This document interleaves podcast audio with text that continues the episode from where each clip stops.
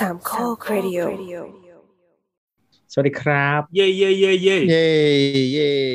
คึกคึกครับผคึมกคึกบิ้วกันทำไมวะเทคจ็อก EP ที่เท่าไหร่วะเนี่ยสิบสองไม่เคยจำว่ะเออจำไม่ได้หรือครับรู้สึกห่างหายไปนาน แต่ก็ไม่นานจริงๆนะงงอะทุกสัปดาห์บอกว่าวะมันจะห่างหายได้ไง มีแค่อู้ไปสัปดาห์ปีใหม่พูดไปนิดหน่อย ใช่ไหมก็วันนี้ Tech Talk EP ที่ 12 นะครับ เราอัดกัน วันพฤหัสบดีที่ 14 มกราคม 2564แล้วเดี๋ยว เราจะออกอากาศขำอะไรวะกำลังพยายามคิดอยู่ไงว่าปีกูถูกหรือเปล่า เริ่มมาควอเตอร์แรกทุกคนมึงต้องคิดก่อนว่าปีถูกไหมออกอากาศแล้วเราว่าออกอากาศคืนนี้เลยอะดึก ๆ คืนวันที่สิบสี่เนี่ยให้เพราะเราว่าตั้งเวลเราตั้งเวลาให้เป็น15เราไม่ใช่พี่แอนเออ ก็คือประมาณประมาณช่วงที่คืนกำลังเข้าสู่วันที่สิบห้า รายการนี้ก็จะออกนะครับ พวกอ่า Spotify อะไรต่างๆ ก็จะไล่ไล่ทยอยออกตามกันมาทำปกคือใครยังใครจ่ายเราเยอะเราก็จะให้ออกก่อนอะไรเงี้ยเป็นแบบพรีเมียร์ครับทำปกยังทำปกยังอาจยังไม่ได้อ่านหรือจะทำปกอะไรวะก็บางทีก็ทำปกก่อน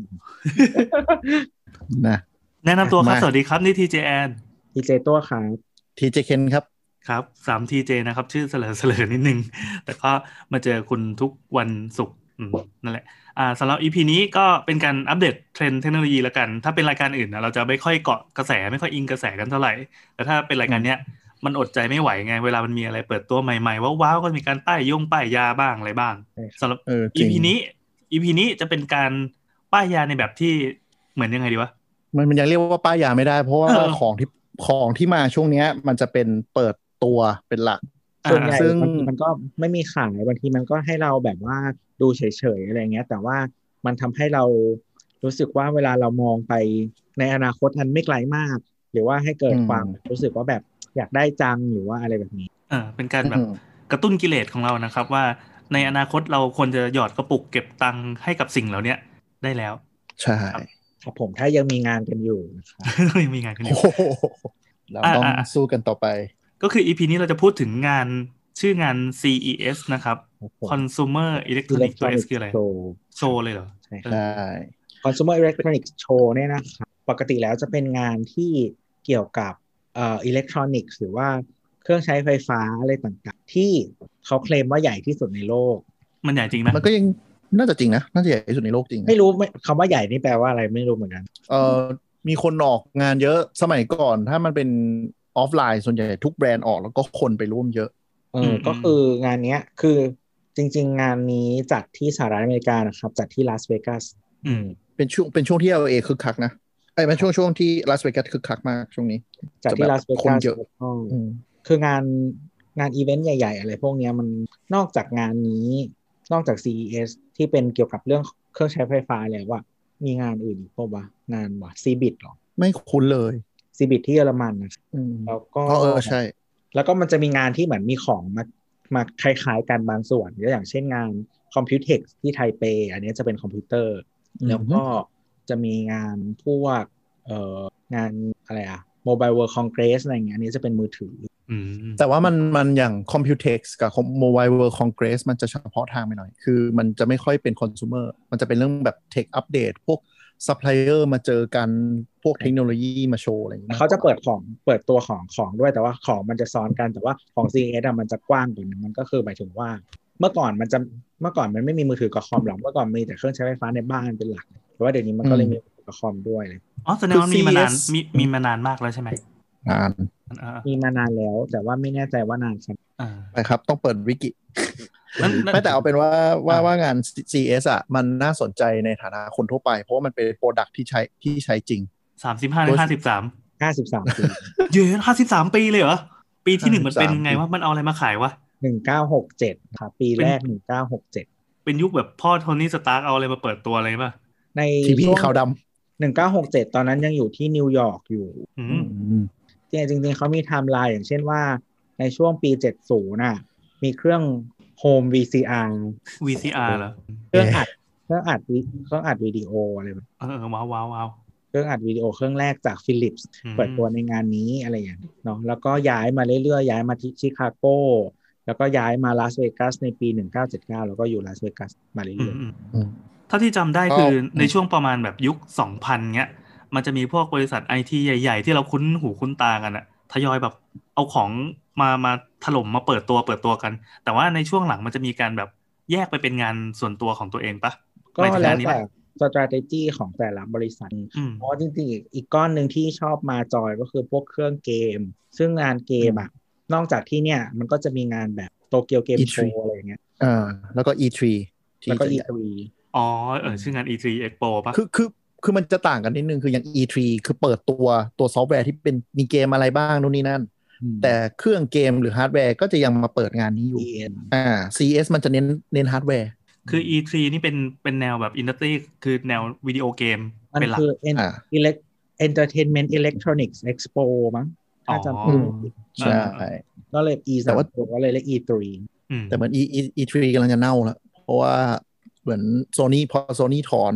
แล้วรู้สึกอ๋อ Nintendo ก็ถอน ก็เลยไม่เหลืออะไรแล้ว อ๋อ ใช่ใช่ที่เราที่เราจำผิดเองเราเราเราจำสลับกับไอตัว E3 เนี่ยคือ E3 พออมเจ้าใหญ่ๆถอนปั๊บมันก็เป็นงานที่แห้งๆ มีเบอร์ที่รองลงมา คือเหมือนงานบางงานนะครับ มันเขาเรียกอะไรคนเข้าร่วมมันไม่คนที่เข้ามาจอยอะมันไม่ได้หลากหลาย หรือว่ามันมันถูกดึงโดยเจ้าใหญ่เท่านั้น อย่าง E3 อย่างเงี้ยผู้ผลิตเกมคอนโซลอะมันมีแค่สามเจ้าใช่ไหมอืมเออเออ Microsoft แล้วก็ Nintendo อะพอ Sony ออก แต่ถ้ามีอีกเจ้าหนึ่งออกก็คือไม่เหลืออะไรแล้ว มันไม่รู้จะมีใช่เออหรือว่าอย่างงานพวกแบบ Macworld อย่างเงี้ยก็คือพอ Apple บอกว่าไม่จอยแล้วนะ ก็คือใบปากก็คือต้องจบ ไม่รู้จะมี ยังจะเป็นแม็กได้อยู่ไหมอะไรแบบเนี้ยมันก็มันก็จะเป็นแบบนั้นแต่ว่าสมมติถ้างานแบบ CES หรือว่า CES เนี่ยก็คือมันหลากหลายกว่าเนาะหลากหลายยิ่งใหญ่หลากหลาย หรือว่าอย่างโตเกียวเอ็มโชเองอะคืออุตสาหกรรมเกมที่ญี่ปุ่นอะมันพวกสตูดิโอพวกอะไรต่างๆ แล้วก็ มันไม่ได้มีแค่เกมแบบคอนโซลมันมีแบบเกมตู้เกมนู่นเกมนี่มันยังมีไงมันก็เลยแบบมันก็โอเค ถึงจะมีใครดึงออกก็ยังได้อยู่เออโตเกียวเกมโชว์มันจะมีมุมของอนิเมะมุมอะไรพวกนั้นด้วย มันก็จะใหญ่ใหญ่กว่าไปอีกอืมอืมทีนี้ CES ประมาณสนั้อนงสองพันยี่สิบเอ็ดเนี่ย มันเอ่อมีวันที่เท่าไหร่นะสิบเอ็ดถึงสิบสี่ใช่ไหมเป็นออนไลก็น์คืร้ออยเปอร์เซ็นต์ตอนนี้คือปรับปรับมาเป็นออนไลน์ ปีที่แล้วก็ออนไลน์ด้วยปะไม่ไม่ปีแล้วปีแล้วมันมันยังต้นปีไง มันยังไม่ระบาด คืออ๋อ CES ปกติจะจัดต้นปีจะเป็นงานใหญ่งานแรกของวงการเทคอืมอืมอืมอืมคือหลังจากที่แต่ละแบรนด์ dump ราคาของในคริสต์มาสปุ๊บปีใหม่ปุ๊บก็ปาของใหม่ใส่หน้ามึงเลยอืมอ๋อก็คือช่วงสิ้นปีเนาะเขาจะซื้อของจะลดราคากัน คืเคลียร์สต็อกฝั่งฝั่งตะวันตกเขาจะคือฝั่งตะวันตกเกือบทุกประเทศเลย มันจะเป็น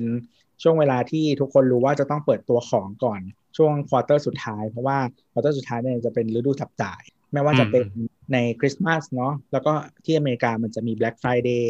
อืม Cyber Monday อะไรต่างๆ ที่อังกฤษก็จะเป็นแบบ Boxing Day อะไรอย่างเงี้ยอืมของจีนคืนะอ Boxing นี่ไม่ใช่ต่อยมวยนะครับของจีนก็สิบเอ็ดสิบเอ็ดสิบสองสิบสอง Boxing คือเปิดกล่อง เปิดกล่องของขวัญอืมอืมอืมเออชื่อ Boxing Day นะครับเออเออเออแต่แต่ทางทางตะวันตกอะ ช่วงปลายปีเดือนสิบเอ็ดเดือนสองลดแรงจริง คืออมโอ้โหแบ็คไฟเดย์หรือไซเบอร์มันเนี่ยแรงมาก คือตอนเราไปมันจะซื้ออะอืมเราแบบว่า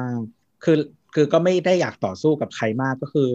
ไม่ต้องตื่นเช้ามากตื่นสายๆแล้วก็ไปเก็บตกของที่แม่งเหลือ ก็ยังมีของเยอะแยะเลย อันนี้คือเข้าไปเดินใช่ไหมไม่ได้ซื้อออนไลน์ใช่เข้าไปเดินเข้าไปเดินโอ้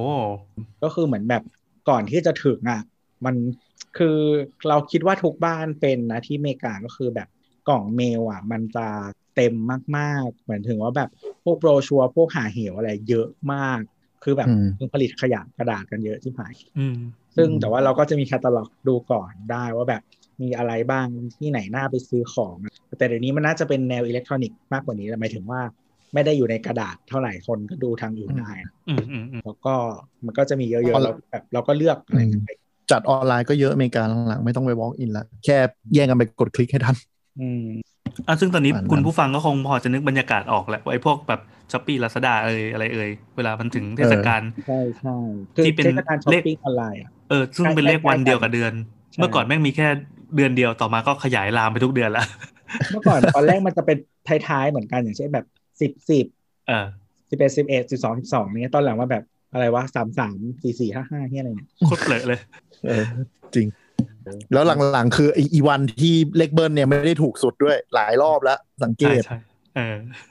แล้วแต่ใช้คำใหญ่มากระแทกใส่กัน จริง โอเค อะกลับมาที่งานเปิดตัว ครับครับ CS คือคืออ่าขอขออนุญาตอืมพาเข้าสู่ CS แป๊บหนึ่งคืออ่าถ้าเป็นอย่างบ้านเราอะ มันจะมีงานที่จะว่าเป็นงานเอ็กซ์โปประจำปีก็ได้ไอ้พวกงานโมบายอะไรต่างๆ มันชื่ออะไรประมาณนั้น Thailand Mobile Commart เนี่ยเหรอ มันมีทุกชื่อที่มีกเดือนหเป็นงะเดือนเลยนะมันมีอันไทยไทย Mobile Expoน่าจะใหญ่เออสุดเอออะไรแบบนั้น TME อะไรแบบนั้นแต่ทีนี้มันจะต่างกันที่ว่าฝั่งเราอะเป็นฝั่งผู้บริโภคไงอืมคือการเปิดตัวสินค้าก็แปลว่า เปิดตัวสินค้าที่มีอยู่แล้ว แค่แบบเข้าไปในงานไปอีเวนท์ที่เขาอาศัยงานนี้เป็นงานเปิด หรือไม่ก็เป็นงานลดราคางานเทกระจาดงานจัดโปรโมชั่น ซึ่งอืมอ่าก็เป็นที่รู้กันว่าวันท้ายๆจะเป็นวันที่ลดราคาเยอะหน่อย ซึ่งก็ก็ก็จะมีแค่ประมาณนี้ แต่แล้วรากับคาฝที่รั่งของอะแถมได้เยอะ อืมกับงาน CES เนี่ยมันเป็นงานที่ผลิตนวัตกรรมขึ้นมา แต่ละแบรนด์จะงัดเอาของเด็ดมาโชว์ เพื่อสร้างภาพลักษณ์ให้กับตัวเองด้วย แล้วก็เปิดตัวสินค้าใหม่อะไรต่อมีอะไรด้วย มันก็เลยมีมัการจะไม่ฟาดเฉือนกันอืมมันจะไม่มีการการขายจะเป็นเน้นการให้ข้อมูลกับสื่อกับเอ่อตลาดหลายๆอย่างมากกว่าอืมอืมอืมคือพาร์ทเนอร์อย่างเช่น อย่างเช่นอ่ายกตัวอย่างซัมซุงเปิดตัวทีวีอย่างเงี้ยคนไปดูส่วนใหญ่ก็จะเป็นวงการสื่อ คนที่เป็นขายทีวีอะไรเงี้ย ไปดูอัปเดตนวัตกรรมว่าเออกูต้องทำอะไรในอนาคตจะเป็นเชิงนั้นเลย เป็น informative บ้านเรามันไม่มี trade show จริงเอ่องานบ้านและสวนได้ไหมสถาปนิกแฟร์พอได้นะ ก็ได้ก็ได้ก็ได้ เออคือคือคือต้องแยกก่อนเหมือนกับ คือบ้านเราจะติดว่าพอมันมีงานโชว์จะกลายเป็นว่างานเทกระจาดลดราคาทำโปรโมชั่นไง ซึ่งจริง ๆ มันไม่ใช่ trade show ของฝรั่งคือจะเน้นเนี้ยแลกเปลี่ยนนามบัตรคุยอย่างนี้มากกว่าเป็นหลัก เราเคอือฮึยไปงานอันนึงชื่ออะไรวะจำไม่ได้ไม่ใช่ Computex แต่ว่าคล้ายๆกัน แล้วตอนนั้นไปเป็นเพรสอะอือฮึเออแล้วก็คือไปวันที่เป็นเพรสก็คือไม่มีขายไม่มีเลย แล้วก็เดินสบายก็ไปคุยแต่แบบทำอะไรนี่นั่นอะไรอย่างเงี้ยอืมโปรแบบจำชื่องานไม่ได้แต่เป็นงานเกี่ยวกับมือถือ แล้วก็ในไทยเหรอ สิงคโปร์อ๋อตอนนั้นไปเป็นเพรสก็ค่อยป้ายเพรสแล้วก็ไปแล้วก็หมายถึงว่าแบบ มันเป็นเทรดโชว์จริง ๆ อะไรอย่างเงี้ย อืม ก็คือมีมีแบบมีมือถือให้เล่น แล้วก็มีพวกบริษัทเทคโนโลยีที่แบบเกี่ยวกับเครือข่ายเกี่ยวกับอะไรพวกอย่างเงี้ยเยอะแยะมากมาย เออแต่จำชื่องานไม่ได้ละอืมช่างแม่งเลยอ่าครับ สมัยทีนี้ยังก็อยู่ในวงการตอนนั้นเป็นเด็กอยู่อืมอ่านะก็มาที่ CES 2021 นะครับ ก็เป็นงานวันนี้เป็นวันสุดท้าย คือจะบอกว่าก่อนที่จะเข้า CES อะ วันนี้มันก็มีมีงานเปิดตัวอีกอันหนึ่งก็คือฝั่งซัมซุงก็เปิดตัว Galaxy S ครับ21ซึ่งเปิดทำไมเฮ้ยอะเฮ้ยเฮ้ย The New Galaxy ไม่ใช่ S21 เขายังไม่บอกชื่อ คนฟังเขารู้เอ้าคืออย่างงี้อันนี้ไม่รู้บอกไป EP ที่แล้วแล้วมั้งว่าคนชาวบ้านเขารู้ชื่อกันหมดแล้วยกเว้นซัมซุงที่ยังไม่รู้ชื่อใช่เพราะว่าใช่เพราะจะต้องการให้พูดเอาวันนี้รูปรูป press ก็มีมีวิดีโอโปรโมชั่นมีโน่นนี่นั่น ทั้งหมดเลยก่อนงานออก สเปคละเอียดมีรีวิวเทียบคู่แข่งเรียบร้อย แต่ใช่ยังไม่เปิดตัว มี hands on ด้วยแบบว่าฝาพลาสติกนะอะไรอย่างเงี้ยเออเออหรือเครื่อง demo ที่จะเอาไปวางตามร้านก็มีถ่ายรีวิวแล้ว คือแม่งมีทุกอย่างแล้วอะยกเว้นแค่เปิดราคาเออราคา ราเปิดคาราก็คามีแล้วที่แบบอะ actual เอออะราคาก็มีแล้วเฮ้ยราราคาไทยราคาไทยเอาราคาไทยราชื่อคาไทยชื่อรุ่นชื่ออะไรเรียบร้อยเอออืม แต่ก็ไม่เป็นไร อันนั้นมันเป็นเรื่องของอนาคตของเราตอนนี้ คือเราอ่านกันตอนประมาณสองทุ่มครึ่งนะครับ อีกประมาณหนึ่งชั่วโมงครึ่งเขาจะเปิดตัว ดังนั้นตอนนี้คุณผู้ฟังก็จะรู้ก่อนเรา เราก็จะไม่เอามาพูดหรือพูดเรื่องเรื่องของต่างประเทศเอาละกันเออเพราะอันนี้เชื่อว่าแต่ว่าอะแต่ว่าไอ้ที่ซัมซุงจัดช่วงเนี้ยมันมันมีเหตุผลนะคือ คืออย่างที่พี่แอนพูดไปว่าบางงานบางบางแบรนด์เขาจะแบบคิดว่าใหญ่พอเขาจะปลีกตัวไปเปิดงานตัวเองอืม แต่แบบเอ๊ะทำไมไม่ไปเปิดช่วงที่แบบไม่มีงานอื่นล่ะจะไม่ได้ไม่กระทบอะไรเงี้ย จริง ๆ คือเขาจงใจเปิดวันชนกันอย่างนี้แหละ ด้วยเหตุผลก็คือว่า เวลาสื่อเขาทำงานอะช่วงที่มันเป็นอย่างเงี้ยช่วง peak อะสมัยก่อนมันเป็นงานออฟไลน์ใช่ไหมอืมเขาก็ต้องแบบแบบเกณฑ์ทีมมานั่งทำงานด้าน CES พวกอีเวนต์โดยตรงอะแล้วถ้ามันเปิดตัวช่วงเนี้ยแล้วไปจัดใน venue ใกล้ๆ อย่างเช่นไปจัดที่ลาสเวกัสเหมือนกันอย่างเงี้ย คนมันก็จะประมาณว่าอ๋อเดี๋ยวกูจบ CS เดี๋ยวกูไปงานซัมซุงต่อแล้วกันไหนๆกูก็มาตรงนี้แล้ว วิ่งลอกแต่เลยถ้า อ่า แต่ถ้าคุณแบบไม่เซลล์พอแบบ Apple ไปเปิดแบบสัปดาห์แปลกๆอะบางทีก็อาจจะหน้าแห้งได้คือเพรสไม่มาอืมอืมจริง ๆ อะ เคยมีคนทำหลายรอบแล้วหมายถึงว่าแบบลองกับหลาย ๆ บริษัท แล้วก็ลองกับหลาย ๆ งาน อย่างเช่น อย่างโซนี่กับ E3 อืมหรือไอ้ว่าโนเกียก็เคยทำกับโมบายอ่าMobile ใช่เอ้ย World Mo World Mobile Congress เอออืม Mobile Congress ก็เคยทำแล้วก็คือแบบก็จริง ๆ ส่วนใหญ่ก็แห้งนะ แต่อืมโซนี่กับ E3 อะจะไม่ค่อยแห้ง เพราะว่าเหมือนมันงานมันมีไม่กี่คน แต่ว่าโนเกียอ่ากับ Mobile Congress อย่างเงี้ยก็แห้งประมาณอ่าคือคือเหมือนกับถ้าแบรนด์คุณไม่แข็งจริงพอจนที่แบบสื่อจะตามไปอย่างเงี้ยแล้วดันแบบเสลอเปิดงานเองนี่คือแห้งแบบแห้งจริง ๆอะอืมแห้งแบบ แทนที่จะแบบแทนที่อย่างน้อยคือคุณเอาข่าวคุณไปอยู่ในแท็ก CS อะอืม ก็ยังมี exposure ดีกว่ามาเปิดงานเองอะไรอย่างเงี้ย เพราะฉะนั้นต้องแบบต้องคิดให้ดี ก็มีคนไม่แห้งก็คือ Apple นั่นแหละ แล้วก็แล้วก็มีมีมีแบบนี้ด้วย เหมือน Apple อะทำใช่ไหมก็เลยมีคนแบบว่า กูจัดโชนวันตรง เซลล์จัดเอออ๋อแล้วก็มีเร็วจังนี่วันพลัวันพลัสป่าวะที่เขาวที่แล้วที่วันชน Apple แล้วก็เลยต้องเลื่อน ใช่ใช่ใช่วันพัสวันพัสมีเลื่อนตัดหน้าอะไรอย่างงี้กันด้วย ก็คือวันพลัสเขา announce วันก่อน อ๋อ Apple อะอืมมาทีหลัง แต่เข้าใจว่าเขาคงเขาคิดเองว่า Apple คงไม่ได้เลือกจะวันชน แต่ว่าเขาคิดไปอยู่แล้วว่าจะวันนี้ แต่ไม่รู้กันเนกอะป่ะอ่าแล้วทีเนี้ยอืมอืมพอ Apple มาทีหลังปุ๊บอะวันพักก็เลยงั้นกูเลื่อนอืมไม่งั้นคือหมแบรนด์แบรนด์ลองลองต้องเลื่อนหนี เพราะว่าไม่งั้นสื่อหัวใหญ่มันไปหมดแล้วไม่มีใครมางานนี้แบบโอ้โหfail อะอืมคือเหมืตออนนนี้สสมองมติว่าสองแบรนด์สองแบรนด์ที่ที่รอดก็มีนี่แหละ Apple กับ Samsung ส่วนใหญ่นะอืมคือเหมือนสมมติว่าเป็นแบบหน้าข่าวหน้า feed ข่าวหนึ่งหน้า มันใส่ข่าวได้สมมติแบบแปดถ้าคุณเปิดพร้อมกันอะ มันข่าวมันเต็มแล้วอะ คุณก็ไม่โชว์ไงใครจะมา scroll อืมใช่เพราะฉะนั้นแบรนด์แบรนด์ที่กลางๆ เล็กๆหน่อยก็จะมาอย่างเงี้ย CES เพราะว่าคนตามข่าวเขาก็จะไถอ่านเยอะ ดีกว่าแบบไปเปิดวันออฟพีคแล้วมันแห้งๆอะไรอย่างเงี้ยก็ต้องดูเหมือนกันอะมาลองดูกันดีกว่าว่า CS ปีนี้มีอะไรเด่นๆบ้าง ครับอืมอ่าปีนี้จริง ๆ ถ้าเริ่มอันแรกที่เด่น แต่อาจจะเฉพาะทางหน่อยก็คือตัวเอ่อ Ryzen ซีรีส์5,000 ของ AMD ก็คือเราเคยคุยเรื่อง CPU M1 ไปเนาะของ Apple ที่แบบทำให้ Intel มันจะซวยยังไง จริง ๆ แล้ว Intel เนี่ยมันไม่ได้แค่แบบเขาเรียกว่าอะไรอะอยู่รอดได้ด้วยตัวเองในตลาดไออืม X86 เดิมอยู่แล้วก็คือตัว PC อะมันมี AMD ที่ไล่บี้มาแบบเรื่อย ๆ มาหนักอยู่แล้วหลายปีแล้วแหละก็สองสามปีหลังอะมันค่อยๆพุ่งขึ้นมาเนอะก็คือ Ryzen 5,000เนี่ยก็คือ เป็นตัวที่อาจจะเป็นเจนอาจเรียกว่าเจนที่5ก็ได้ แต่ว่ามันจะมีเจนแบบว่ากว้างกว่านั้น แต่ว่าอันนี้คือนั่นแหละก็ไล่ปีมาเรื่อยๆ ทีเนี้ยก็ตอนนี้มันเป็นมันประจวบเหมาะพอดีกับก่อนที่จะเปิดตัวเนี่ยมันมีพวกแบบว่าข่าว market ชง market share มาก็คือ AMD ชิยอดขายอะแซงได้แล้ว ในตลาดเดสก์ท็อปอืมทาง Intel จาก Intel นะครับในรอบไม่รู้น่าจะเป็นแบบสิบ10ปีอย่างเงี้ยเลยมีอย่างนี้เลยปะน่าจะเกือบเกือบคือสิบปีถ้าจำไม่ผิด คือ AMD เมื่อก่อนเนี่ยเป็นคู่แข่งที่คู่คี่ทั้งฝั่ง CPU คือ Intel แล้วก็ฝั่งการ์ดจอก็คือ Nvidia ก็คือคู่คี่กันมาอืมปรากฏว่าบริษัทมันไปทำอ่า คือบริษัทมันไปทำอีท่าไหนไม่รู้ แม่งแบบสังกะบวยเจ๊งทั้งสองตลาดแบบเละอะจนมันเหมือนกับ turn around แล้ว มีการแก้ระบบการบริหารใหม่อะไรใหม่ปุ๊บ ก็ทำให้พังงาดขึ้นมาพอสมควร แล้วก็ในจังหวะที่เขาคือทาง AMD เนี่ยมันแก้โครงสร้างไปแล้วว่า ก็คือวิจัยแล้วก็หาแหล่งผลิต ในขณะที่ Intel ยังเป็นแบบ ตัวใหญ่อะคือวิจัยเองและผลิตเอง ซึ่งข่าวล่าสุด Intel ก็พยายามขายโรงงานแล้วอืมอืมอืมเพราะว่าเหมือนกับโรงงานก็ผลิตไปไม่ถึง วิจัยก็เหมือนกับตอนแรกที่ประมาทว่าเป็นโดมิเนตตลาดก็ประมาทไม่ไม่วิจัยอะไรไปไกลอ๋ออาจจะเสือนอนกิคืนอมันอืมมันติดเรื่องมันติดเรื่องทางเทคนิคด้วย แต่ว่าทางเทคนิคมันมันทำได้สู้ ARM ไม่ได้ก็จริง แต่ว่าทางไอไรเซน AMD มันก็แก้ปัญหา เท่าที่ทำได้ไปก่อน ก็คือแบบอัดคอเยอะๆ ก็คือ กูกูไม่ต้องรีดประสิทธิภาพให้ดีที่สุดแล้ว กูเน้นจำนวนเลย แล้วกูไปเน้นการผลิตให้ต้นทุนถูกลง แล้วลดลดขนาดลดขนาดสถาปัตยกรรมอะที่เราเคยคุยเป็นนาโนเมตรอะลดให้เร็วที่สุดแล้วไปอัดคอเยอะๆแทนอะไรอย่างเงี้ย ก็อืมตอนนี้จริงๆ Intel ก็ทำอยู่โดยการอัดเริ่มเออเพราะว่ามันแต่ว่ามันลด เอ่อขนาดผลิตไม่ได้มันยัง 14 กับ 10 อยู่นี่ใช่ AMD เขาผลิตกันอยู่ที่ 7 ครับ ส่วน Apple อะไรอย่างนี้ผลิตอยู่ที่แล้วก็สามกำลังจะมาภายในปีหน้า5ซึ่งซึ่ง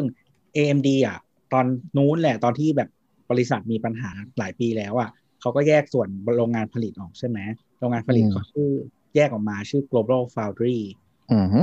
อ่าตอนนี้ก็แยกกันแล้วก็คือ AMD ก็ไม่จ้าง จ้าง global foundry ผลิตบ้างไม่จ้างบ้าง แต่ว่าส่วนใหญ่ปัจจุบันอาจจะจ้างบริษัทชื่อ TSMC ซึ่งเป็นเจ้าเดียวกับที่ Apple ใช้อืมอย่าอย่าใช้คำว่า Apple ใช้เลยแทบจะทั้งโลกทุกแบรนด์ใช้แล้ว ก็คือน่าจะเป็นตอนเนี้ย market share ของ TSMC อะในตลาดในตลาดชิปโมบายอะไรพวกเนี้ยประมาณ 50%ห้าสิบเปอร์เซ็นแล้วต้องถ้าเป็นรุ่นที่คือกลางถึงบนอะ TSMC เกือบหมด ไอโรงงานที่เหลือคือผลิตชิปถูกๆอืมนั่นแห เนี่ยละเพราะฉะนั้นไอ AMD เปิดตัว500ไอไม่ใช่โทษทีซีรีส์5,000เนี่ยเป็น5,000สำหรับโน้ตบุ๊กมคือมันน่าสนใจเพราะว่าก่อนหน้านี้มันเปิด5,000 desktop ไปแล้วอืมคือ5,000 desktop หรือซีรีส์ desktop เนี่ยมันจะมาก่อนเสมอของแต่ AMD เขาจะแกลบห่างกันประมาณสักสองควอเตอร์มั้งอ่าทีนี้ไอ้ desktop อะคนมันจะไม่ค่อยว้าวเพราะว่า desktop อะมันต่อไฟตรง เพราะฉะนั้นคุณอยากแรงคุณอัดไฟเยอะ อัดไฟเยอะๆเท่าไหร่มันก็แรงอยู่แล้ว แต่พอมันมา mobile หรือใช้ในโน้ตบุ๊กอย่างเงี้ย คนก็จะสนใจดูว่าเฮ้ยเรื่องการประหยัดพลังงานเรื่องอะไรเนี่ยมันดีจริงหรือเปล่าอืมอืมแล้วก็ซีรีส์5,000เนี่ย ที่เป็นสถาปัตยกรรม Zen 3เนี่ยอืมของเดสก์ท็อปมันมีปัญหาเยอะ คนก็จะเลยรอดูว่าไอ้โน้ตบุ๊กเนี่ยมึงแก้มือหรือเปล่า มีอะไรออกมาดี แต่มีปัญหาแค่ไหนก็ยังดีกว่า Intel นะจริงๆแล้ว จริงๆอ่า CPU Ryzen มันมีปัญหานิดหน่อยคือ ถ้าเริ่มรีดไปสักพักหนึ่งอะ มันจะมันจะต้องคือความเสถียรต่ำกว่า Intel อืมเออมันมีอันนี้ด้วยเขาไม่ยอมเปลี่ยนซ็อกเก็ตด้วยอะไรหลาย ๆ อย่าง มันพยายามอ่าทำ backward compatible ซึ่งเดี๋ยว gen หน้าจะไม่ไม่ไม่ backward แล้วก็น่าจะดีขึ้นส่วนหนึ่งแต่ทีนี้ความน่าสนใจก็คือ พอเขาเปิดซีรีส์ 5,000 U ที่เป็นโน้ตบุ๊กปุ๊บเนี่ย แบรนด์คอมพิวเตอร์ทั้ง Acer Asus หรืออะไรก็ตามที่ผลิตอ่าโน้ตบุ๊กอืมโน้ตบุ๊กขายเนี่ย ในงาน CES ก็คือเปิดตัว line up โน้ตบุ๊กพรึบพร้อมกันหมดเลย แล้วเป็น Ryzen เป็นหลักด้วย เป็น AMD เป็นหลัก คือปีที่แล้วอะที่เหมือน AMD เขาดีขึ้นเรื่อยๆ ใช่ไหมดีขึ้นอืมดีกว่า Intel หลายๆด้านทั้งเรื่องของประสิทธิภาพ การประหยัดพลังงาน ความร้อนแล้วก็ราคาดีกว่าหมดเลย ทีนี้เอ่อแต่ว่าผู้ผลิตโน้ตบุ๊กอะก็ยังไม่ค่อยเลือกใช้หมายถึงหรือเลือกบ้างก็จะเป็นรุ่นกลางๆ รุ่นอะพวกลางท็อปไปถูกอะจะไม่ค่อยมี จะไม่มีไม่มี AMD เลยอะไรเงี้ยเป็นอืม Intel อืมทีนี้ก็แต่ปีเนี้ยก็เข้าใจว่าเอ่อ ทาง AMD ก็น่าจะทำกันบ้านกับผู้ผลิตมากันมากขึ้น ก็น่าจะมีตัวเลือกอะไรแบบนี้เข้ามามากขึ้น ซึ่งความน่าสนใจของตัวอันเนี้ยมันก็คืออย่างที่บอกว่าเออประสิทธิภาพอะไรต่างๆ มันดีดีขึ้น อืม แต่ว่าของ Intel เองอะ มันก็ได้รับความกดดันใช่ไหมตอนนี้ของ Intel อะก็ราคาถูกและถูกลงและดีขึ้นด้วย แต่ว่าส่วนใหญ่จะเป็นรุ่นถูกๆนะที่มันจะดีขึ้น เพราะว่าเขาอะเอาเทคโนโลยีที่เคยอยู่แต่ในรุ่นแพงๆที่เขากักไว้อะ ดันลงมาข้างล่างทำให้ของข้างล่างอะ มันโอเค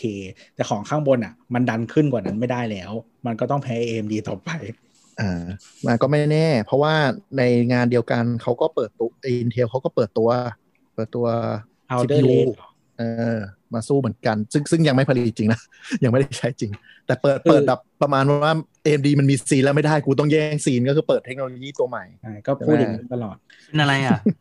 ก็คือมันจะมีอันหนึ่งของถ้าอะชื่อ Outer Lake เนี่ยเป็นชื่อชื่อชื่อคอข้างในครับเขาจะทำงานเหมือนกับ CPU ของ Apple หรือว่าพวก ARM หรือมือถือต่างๆ ก็คือจะมี performance core เอ่อกับ efficiency core ก็คือมีไอหัวเร็วๆ กับหัวที่ไว้แบบประหยัดพลังงานผสมกันอืมซอยทีหรือซอยแรงนะครับเออสถิตหรือสแลกนั่นแหละเพื่อเพื่ออะไรเพราะว่ามาลงโน้ตบุ๊กแล้วใช่ไหมเราจะเห็นว่าในโน้ตบุ๊กที่ใช้แบบเนี้ยก็คืออย่าง Apple เนี่ยเออ เขาก็ประหยัดพลังงานใช้งานได้นานมาก อะไรอย่างเงี้ย แล้วก็อย่างที่คำเคลมอะไรนะ20ชั่วโมงอะไรอย่างงี้ใช่ไหมแล้วก็เร็วด้วยประหยัดไฟด้วยแต่ก็อาจจะเป็นแนวคิดที่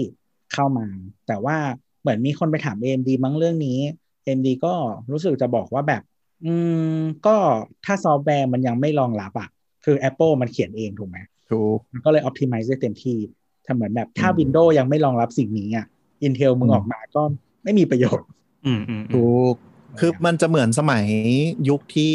CPU เปิดตัวระบบ Core 2 Duo ใหม่ๆอะ Core พวก2คอ4คออย่างเงี้ย เปิดมาปุ๊บ แต่แบบโปรแกรมมันหายังไม่ได้เขียนรองรับ พอรันจริงมันก็รันหัวเดียวเหมือนเดิม ไม่ได้ช่วยกันอะไรอแต่ย่างเงี้ย AMD ก็เคยใช้ strategy แบบนี้มาแล้ว อย่างว่าเลยแบบพวกแบบตอนออก Athlon 6 64 แรก ๆ ที่มันไม่มีใครรองรับ ระบบระบบปฏิบัติการ 64 บิตอะมันก็เคยทำมาแล้วก็ขายได้ไง แต่มันก็ถึงเจ๊งไงยุคนั้นเขาก็ขายดีอยู่ช่วงนึงนั่นแหละ แต่ว่าที่ตลกก็คือ Intel เนี่ย เปิดตัว Alder Lake คือ Gen 12 เนี่ยอืมเปิดตัวในงานนี้ แต่ครับของไม่มีรอปลายปี แต่ในงานเดียวกันก็เปิดตัว CPU Gen 11 ที่เปิดตัวขายเพิ่ม ซึ่งเหมือนกับแบบกูบอกว่ากูกูกูมีเทคโนโลยีดีในอนาคตนะ แต่แต่มึงใช้รุ่นเก่าก่อนที่กูจะเปิดตัวเพิ่มตอนนี้ก่อน คือทุกวันเนี้ย CPU ที่ขายของ Intel อะ อะไรนะ Gen Gen 9ยังมีขายอยู่นะ Gen 9 Gen 10 Gen 11แต่ว่าทีเนี้ยเวลามันเปิดอะสมมุติว่ามันเปิดเปิด Gen 10ใช่ปะมันขายแค่บางรุ่น บางบางตลาด เอออมแล้วแล้วยังไม่ยังไม่ครบอะไรเงี้ย Gen 11ตอนนี้ก็คือขายแค่ไม่กี่รุ่น ไม่กี่ตลาดยังไม่ครบเลย ไล่ลงมาถึงบอกว่าทุกวันเนี้ยบางตลาดอะมันยังมีแค่ Gen 9หรือ Gen 10อยู่ถูกคือถ้าไปดูโน้ตบุ๊กอะวิธีดูง่าย Intel คือมันจะเขียนว่า i5 ขีดแล้วเลขสองตัวแรก10 ก็คือ Gen 10อ๋อถ้าเป็นขีด9แล้วตามด้วยเลขก็คือ Gen 9เพราะฉะนั้นดูอ่าดีอ่าๆแต่ Intel มีความแสบอีกอย่างหนึ่งคือต่อให้เปิดจนถึง Gen 11แล้ว บางอันรหัสเป็น11ก็จริง แต่สถาปัตยกรรมเท่ากับรุ่น10หรือรุ่น9อะไรวะทำให้งงแสไปบเนี่ยไหมเปลี่ยนชื่อเพื่อจะไปหลอกคนที่ อ่านี่ไงฉันดูเลขเป็นอ่า i5 ขีด11 xxx รุ่น Gen 11แน่เลยต้องดีกว่า Gen 10เปล่า มันคือไส้ในตัวเดิมจริงๆไส้ในตัวเดิมเราก็อัพคล็อกอะไรประมาณใช่อัพคล็อกประมาณ0.1อือืมม แล้วก็นี่กินคือไฟความเยอะความขึ้นแสบด้วยใช่ คือคือตอนเนี้ยของ Intel อะ มันเป็นเหมือนที่ที่เมื่อก่อนบางคนชอบด่า AMD ไว้ว่ากินไฟเยอะร้อนด้วย แล้วก็อะไรตอนแบบนี้เนี้ยกำลังเป็นอันเหรอตอนนี้โลกเป็นมันสลับกันอืมคือมันคือเหตุผลว่าทำไมต้องกินไฟเรื่อยๆ เพราะว่าเนื่องจากว่าไม่รู้จะขายของใหม่ยังไงก็เลยเพิ่มคล็อกเพิ่มคล็อกก็เลยกินไฟเพิ่มขึ้น ให้รู้สึกว่ามันแรงขึ้นจากเจนที่แล้ว คือหมายถึงว่าหน่วยประมวลผลข้างในอะเขาอะไม่สามารถทำให้มันดีกว่านี้ได้แล้วอือฮึ เขาก็เลยใช้วิธีเพิ่มคล็อกแล้วก็เพิ่มไฟเข้าไปแทนเพื่อให้มันเร็วขึ้น โดยที่ไม่ได้เปลี่ยนหน้าตาดีไซน์ อืมถูกอืมนั่นคือและขึ้นั่นคือปัญหาในปัญหาของ CPU ฝั่ง x86 หรือฝั่ง PC ที่ทำให้ Apple อย่างที่เราพูดไปว่า Apple แบบเกลียดมาก แล้วก็เลยย้ายสถาปัตยกรรมทั้งยวงเลยอืมแต่ก็อย่างที่บอกของ Intel มันมีปัญหาสองด้านไงก็คือเรื่องของการดีไซน์กับการผลิตใช่ไหมซึ่งการผลิตอะก็มันก็มีข่าวมาแล้วไงว่าตอนเนี้ยอาจจะไปจ้างคนอื่น ไม่ว่าจะเป็น TSMC หรือ Samsung เองผลิตให้ เพื่อให้มันดีขึ้น หมายถึงว่าใช่แก้ปัญหาฝั่งการผลิตไปอะไรเงี้ยมันก็น่าจะดีขึ้นบ้าง แต่ปัญหาก็คือ ETSMC ก็บอกว่า capacity กูก็ไม่ไหวแล้ว แล้วกูต้องมาจ้างให้มึงผลิตเนี่ยกูก็ไม่ค่อยอยากทำหรอก เพราะฉะนั้นรอดูรอดูว่า Intel จะจะสามารถรอดไปหลังจากนี้ได้ไหม แต่เราว่าจริงๆซัมซุงก็อาจจะโอเคนะอ่าอ่าซัมซุงซัมซุงอาจจะโอเคอืมแต่ว่าอ๋ออีกอันหนึ่งที่ตที่ในงานเนี้ยก็คือ ถ้าใครเห็นสไลด์ AMD หรือว่าสไลด์เปิดตัวทั้งหมดของ AMD อะเวลาคำเคลมทั้งหมดอะเขาจะใส่คำว่า X86 ไปด้วย ซึ่งปกติเมื่อก่อนอะมันไม่ต้องใส่อืมก็เพราะว่ามื่อก่ถ้าอนมันมี M1 ใช่เพราะตอนนี้ถ้าแบบเปิดสไลด์ตัวเลขมาแล้วเจอ M1 ด้วยทุกคนมันจะม้วนต้วนกันหมดเขินนั่นแหละก็ก็ก็คือนั่นแหละก็คือย้อนกลับไปฟังเทปไอเอ็มวันได้นะครับ ก็คือนั่นแหละอืมจะบอกว่าเหมือนมันก็มีผลต่อวงการพอสมควร เพราะฉะนั้นน่ะไอคำเคลมทั้งหลายอะเขาก็เลยต้องใส่คำว่า x86 เข้าไปเพื่อให้ คำเคลมมันยังจริงอยู่ โดยที่ไม่ต้องไปเทียบกับ M1 ก็ตอนนี้จริง ๆ X86 ก็เหลือหลัก ๆ ก็เป็นเอ่อ gaming desktop แหละ gaming PC ที่ยังเหลือตลาดอยู่คอนโซลก็ต้องดูคอนโซลเออคอนโซลพวกเกมอะไรพวกเนี้ยก็ต้องรอดูอนาคตเป็นยังไง ต่อไปก็จะเป็นพวกฝั่งแล็ปท็อปอะปีนี้ก็เปิดแล็ปท็อปเยอะ แต่ว่าหลักๆ คือดีไซน์ยังไม่ค่อยมีอะไรแปลกมากเท่าไหร่เท่าที่ผ่านดู แต่จะมีตัวหนึ่งที่เด่นขึ้นมาก็เนี่ย ตัว Lenovo เรียกว่าออกเสียงว่าไงว่า LaVie เหรอ Mini LaVie เออซึ่งมีความเป็นพยายามในการทำเป็นแบบmini mini mini PC ไม่ใช่ไม่ใช่ PC อะไร netbook คือมันคือภาษาฝรั่งเศสภาษาฝรั่งเศส la vie แปลว่าอะไรเออแล้วก็สามารถเอาจอยมาต่อด้านข้างให้กลายเป็น Nintendo Switch ได้ อ๋อ ซึ่งเห็นตามข่าวอยู่ ซึ่งซึ่งคือสเปคมันไม่ได้แรง แต่เขาเชื่อว่าอนาคตเนี่ย เกมแบบ streaming service อะมันจะมา ไอตัวเนี้ยก็ทำให้คุณสามารถพก handheld ไปเล่นข้างนอกบ้านได้ คือในอเมริกาเนี่ยมันเปิดตัวแล้ว อาจจะได้ยินชื่อบ้างเรียกว่า Google Stadia อืมอืมที่คน Google ด่า Stadia คือ คือแทนที่เราจะเล่นเกมก็คือเราจะซื้อคอมแรงๆ มา หรือซื้อ PS5 Xbox มาเปิดเล่นแล้วประมวลผลในเครื่องอะ Google Stadia หรือ streaming game เนี่ย มันก็คือการประมวลผลจะอยู่ฝั่งเซิร์ฟเวอร์ แล้วเราดูดภาพมาเฉยๆ ดูดภาพมาโชว์เฉยๆ อืมเพราะฉะนั้นเครื่องคุณไม่ต้องแรงเลย แต่เน็ตต้องแรงเน็ตแรง มีเน็ตแรงกับมีจอแล้วก็มีอุปกรณ์กดปุ่มแค่ใช่นี้ถูกอืมซึ่งตอนเนี้ย อ่าจริงๆมันมีเจ้าหนึ่งอ่า GeForce Now ด้วยมั้งของ Nvidia NVIDIA GeForce Now อันนี้มีมาก่อนอืม Google Stadia แล้วก็มีอ่า Amazon Luna อืมซึ่งทั้งสามอันก็ยังค่อนข้างทุลักทุเลระดับหนึ่งอืมเพราะว่าสิ่งที่มีปัญหาคือ แม้ว่าเน็ตจะแรงโหลดภาพมาสวยไม่มีปัญหาอะไรแล้ว สิ่งที่เกิดขึ้นคือ latency คือมันกว่าจะส่งเรากดปุ่ม A หนึ่งทีกว่ามันจะกระโดดไปที่เซิร์ฟเวอร์แล้วส่งภาพกระโดดกลับมาเนี่ย มันทำให้เกมที่ยังเล่นเลยบางทีมันยังมีปัญหาเยอะอยู่พอสมควรช้าเกินไปอ่าเขากำลังแก้ปัญหาพวกทางแบเทบคนิคกันอยู่เกมยิงเกมแข่งรถหรืออะไรอย่างเงี้ยที่มันแบบต้องแม่นมากๆ แบบจุดเล็ก ๆ มันมีผลอะไรอย่างเงี้ย มันก็จะมีปัญหาแต่ว่าสมมุติแบบคุณเล่นเกมแบบอืม RPG ที่มันช้าหน่อยเออ RPG หรือว่าพวก strategy ต่างๆอืมในพวกเนี้ยก็คือแบบไม่มีปัญหาเล่นได้เลย ใช่ใช่ ก็คือคนที่เล่นเล่นพวก turn base หรือ strategy เป็นหลักตอนเนี้ยก็ค่อนข้างแฮปปี้กับ Stadia เพราะว่าคุณสามารถเล่นเครื่องไหนก็ได้ ขอให้มันมีจอและเชื่อมต่อได้ เพราะฉะนั้นคุณเล่นติดอยู่บนคอม คุณ log out คุณ log in ในแท็บเล็ตคุณเล่นต่อได้เลย โดยที่ภาพไม่ตกเลยแม้แต่นิดเดียวอืมนั่นแหละเล่นตรงนี้ก็เลยได้เข้าอ่าใช่ Lenovo Lavi Mini ก็เลยเข้าใจว่าเปิดตัวมาเพื่อจับตลาดตรงนี้ ก็คือเพิ่มจอยเพิ่มอะไรมาให้ จอก็มันต้อแค่แปดนิ้วเนาะครับเออแปดก็แปดนิ้วความละเอียดพันเก้าร้อยยี่สิบคูณพันสองก็เหมือนประมาณสวิชอะไรอย่างเงี้ยอ่าอ่าอ่าแต่เขาก็ใส่เป็น i7 กับ X อ่ากราฟิก Xe มาก็คือไม่แย่ไม่ได้แบบไม่ใช่เท่ากับเน็ตบุ๊กอะไม่ทุเรศขนาดนั้น ก็คือยังแรงอยู่ ทีนี้ก็ต้องดูว่าอนาคตมันจะรอดไปได้ขนาดไหนคอนเซ็ปต์แบบนี้อืมส่วนตัวคิดว่าคิดว่าโน้ตบุ๊กปีเนี้ยก็คืออย่างที่บอกคือมามาโผล่มาพร้อมกับ Ryzen เยอะขึ้น รุ่นท็อปทอปมี Ryzen ให้เลือกแล้ว AMD ให้เลือกแล้ว แล้วก็โอเคที่คิดว่าปีเนี้ยปีเนี้ยที่น่าสนใจ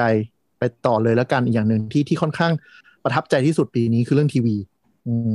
คือทีวีปกติมันจะเปิดตัว CS บ่อยอยู่แล้ว แต่ว่าที่ผ่านมาคือทีวีมันจะเป็นสินค้าที่ refresh ช้า คือหมายถึงว่า new tech อะมันจะใช้เวลาประมาณแบบสี่ถึงห้าปี ระหว่างนั้นก็จะแบบขยายจอเพิ่มสเปค CPU นิดหน่อยๆอะไรเงี้ย ปีเนี้ยมันเพิ่มเทคโนโลยีจอจอจริง ๆ คือเปิดตัวมาสองเทคโนโลยี คือก็คืออันแรกคือชื่อชื่อมันเด๋อมากเลยของซัมซุงคือถ้าเคยเห็นน่ะ ไปห้างมันจะมีทีวี QLED QLED ก็คือ QLED แต่จริงๆ เป็นจอ LCD อ้าวเล่าเล่าเล่าให้ฟังคือ ไม่จริงคือๆอะแค่อืมแค่เรียกว่า LED TV อะมันก็ผิดตั้งแต่ตอนนั้นแล้ว แต่ทุกคนถูกก็เรียกกันเอ่ออันนี้เล่าเล่าเป็นทีวีอะมันคือ LCD TV ที่เปลี่ยนหลอดไฟข้างหลังอะเป็นหลอด LED แต่มันไม่ใช่จอที่ใช้ภาพจาก LED เลย เป็นอาจจะเป็นความรู้ที่หลายคนอาจจะไม่รู้แล้วจะช็อกตอนที่ได้ยินคืออะไรวะจมันคืออะไรม่ใช่วะ LED เอาเอาใหม่ดิคือคืออะอ่าเนี่ยเทคโนโลยีการสร้างสร้างภาพใช่ไหมครับ แบบ LCD อะอืม Liquid Crystal Display เนี่ย มันจะมีแผงที่เป็น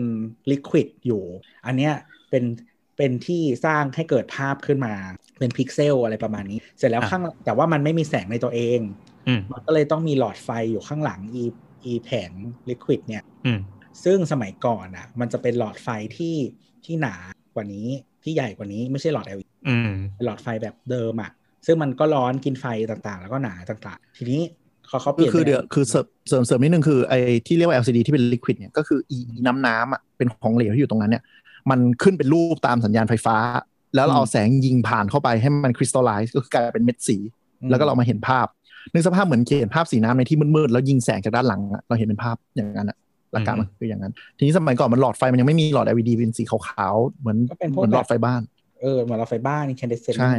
ใช่มันก็เลยเป็นแสงเป็นแผงแสงออกมา อืมทีนี้พอเปลี่ยนเป็นตัว LED เล่าต่อเออมันก็จะแบบเล็กลงใช่ไหมครับ แสงสว่างขึ้นใช้ไฟน้อยลงต่างๆทำให้ทีวีมันบางลง แล้วก็แสงอะมันสว่างได้มากขึ้น อืม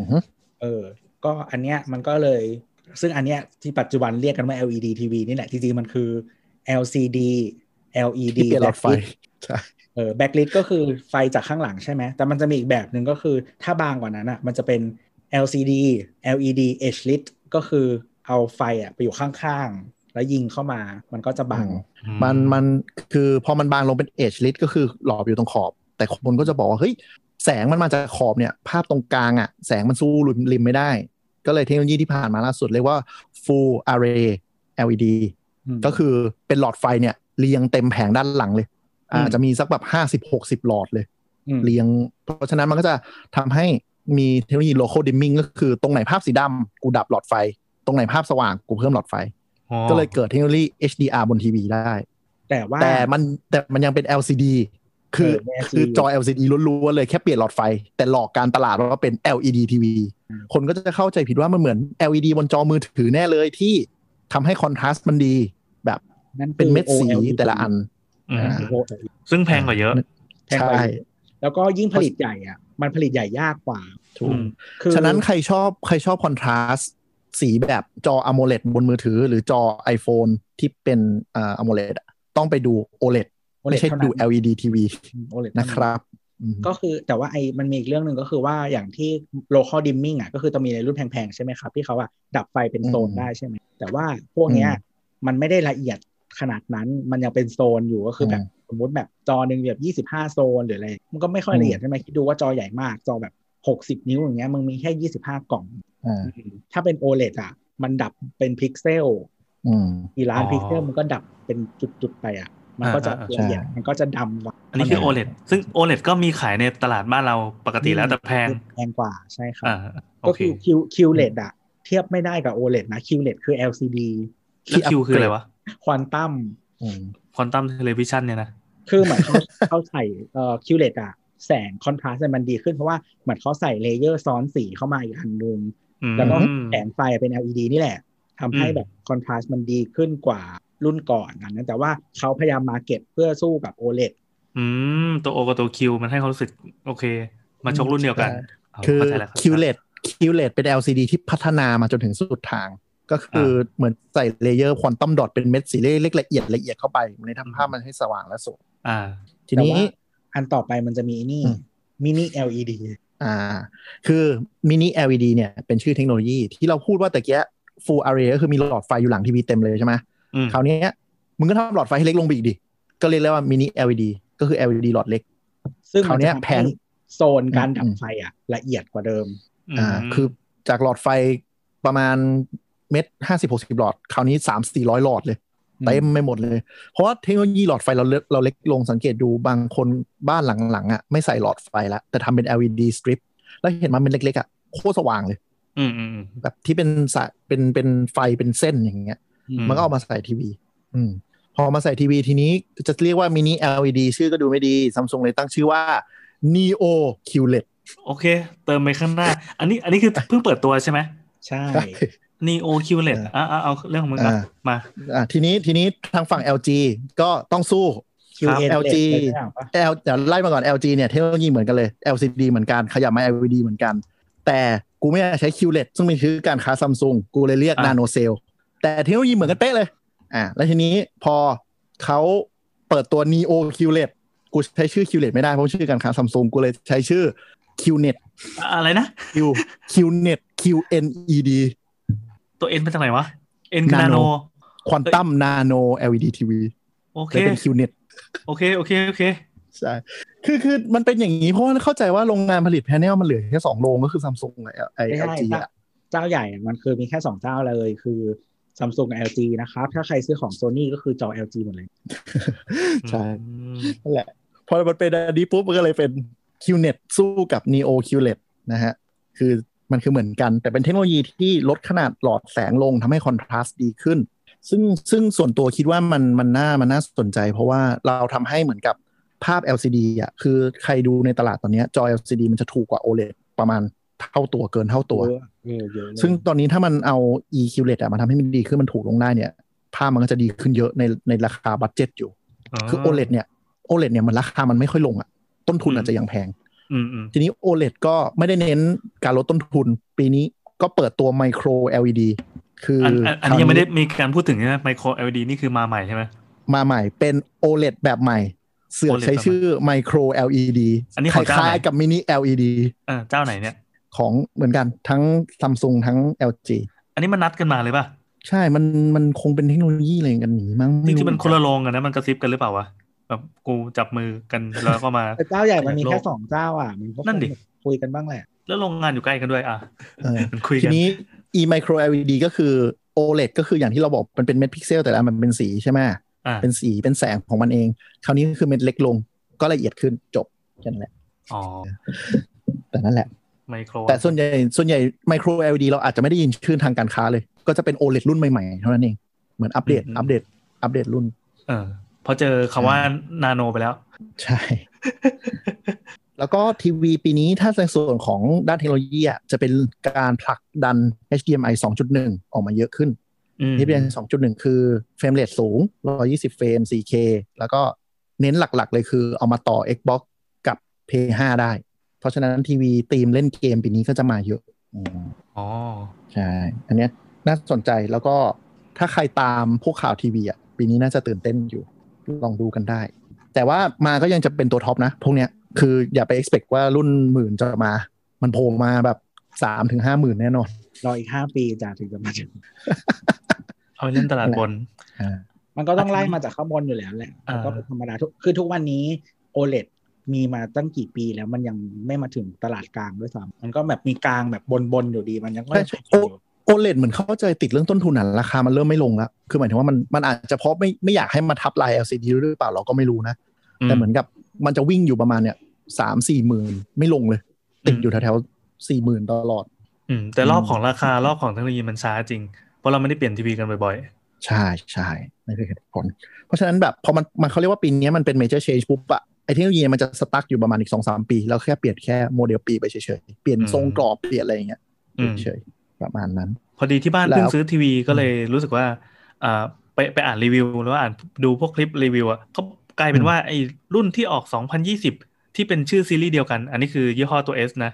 ห่วยกว่าของปีที่แล้ว เพราะว่ามีการลดสเปคลดอะไรบางอย่าง แล้วก็มีการคือคือบวกหนึ่งอะแต่ลบไปสามอะไรเงี้ยแต่ทำราคาได้ถูกกว่าเดิม ก็เออเอาก็ได้วะเอาก็ได้วะใช่ใช่เออเอสไหนครับ มีอยู่ S เดียวแหละครับ มันมี S9 กับ S ญี่ปุ่นนะครับอ๋อ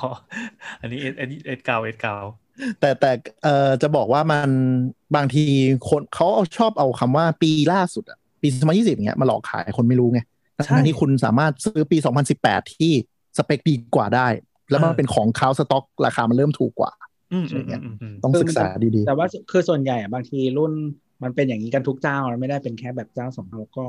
บางทีเทคโนโลยีภาพอะ มันดีกว่าของที่มันเก่ากว่าก็คือพวกซอฟต์แวร์อะไรประมาณนี้ๆใช่ใช่คือมันมันจะมีความเลวอย่างหนึ่งคือ กูไม่อัปเดตซอฟต์แวร์ใหม่ให้ คือ panel ดีนะ แต่ไม่อัปเดตให้อะไรอย่างเงี้ยใช่ แล้วก็ CPU เก่าอะไรเงี้ยยิ่งยิ่งถ้าคุณจะต้องใช้ฟังก์ชัน smart อะบางทีก็จะต้อง weight กันด้วยนะว่าอืมมันโอเคไหมอะไรอย่างเงี้ยใช่แต่ว่าถ้าคุณใช้เนี่ยสำคัข้างนอกอยู่แล้ว ใช้พวกแบบ Apple TV หรือว่ากล่อง Android บ้าบออะไรก็ตามอะก็จะไม่ต้องคิดมาก จะซื้อทีวีก็ลองไปเล่นดูก่อนแล้วกัน จะได้รู้ว่ามันเข้ามือหรือเปล่า แล้วทีวีเพราะแต่ว่าแต่ว่าแบบคือ interface ปีเนี้ย LG อะเปลี่ยนเปลี่ยน interface ของ WebOS ด้วย WebOS อันใหม่อะหน้าตาอืมไม่เหมือนเดิมอืมอ๋อ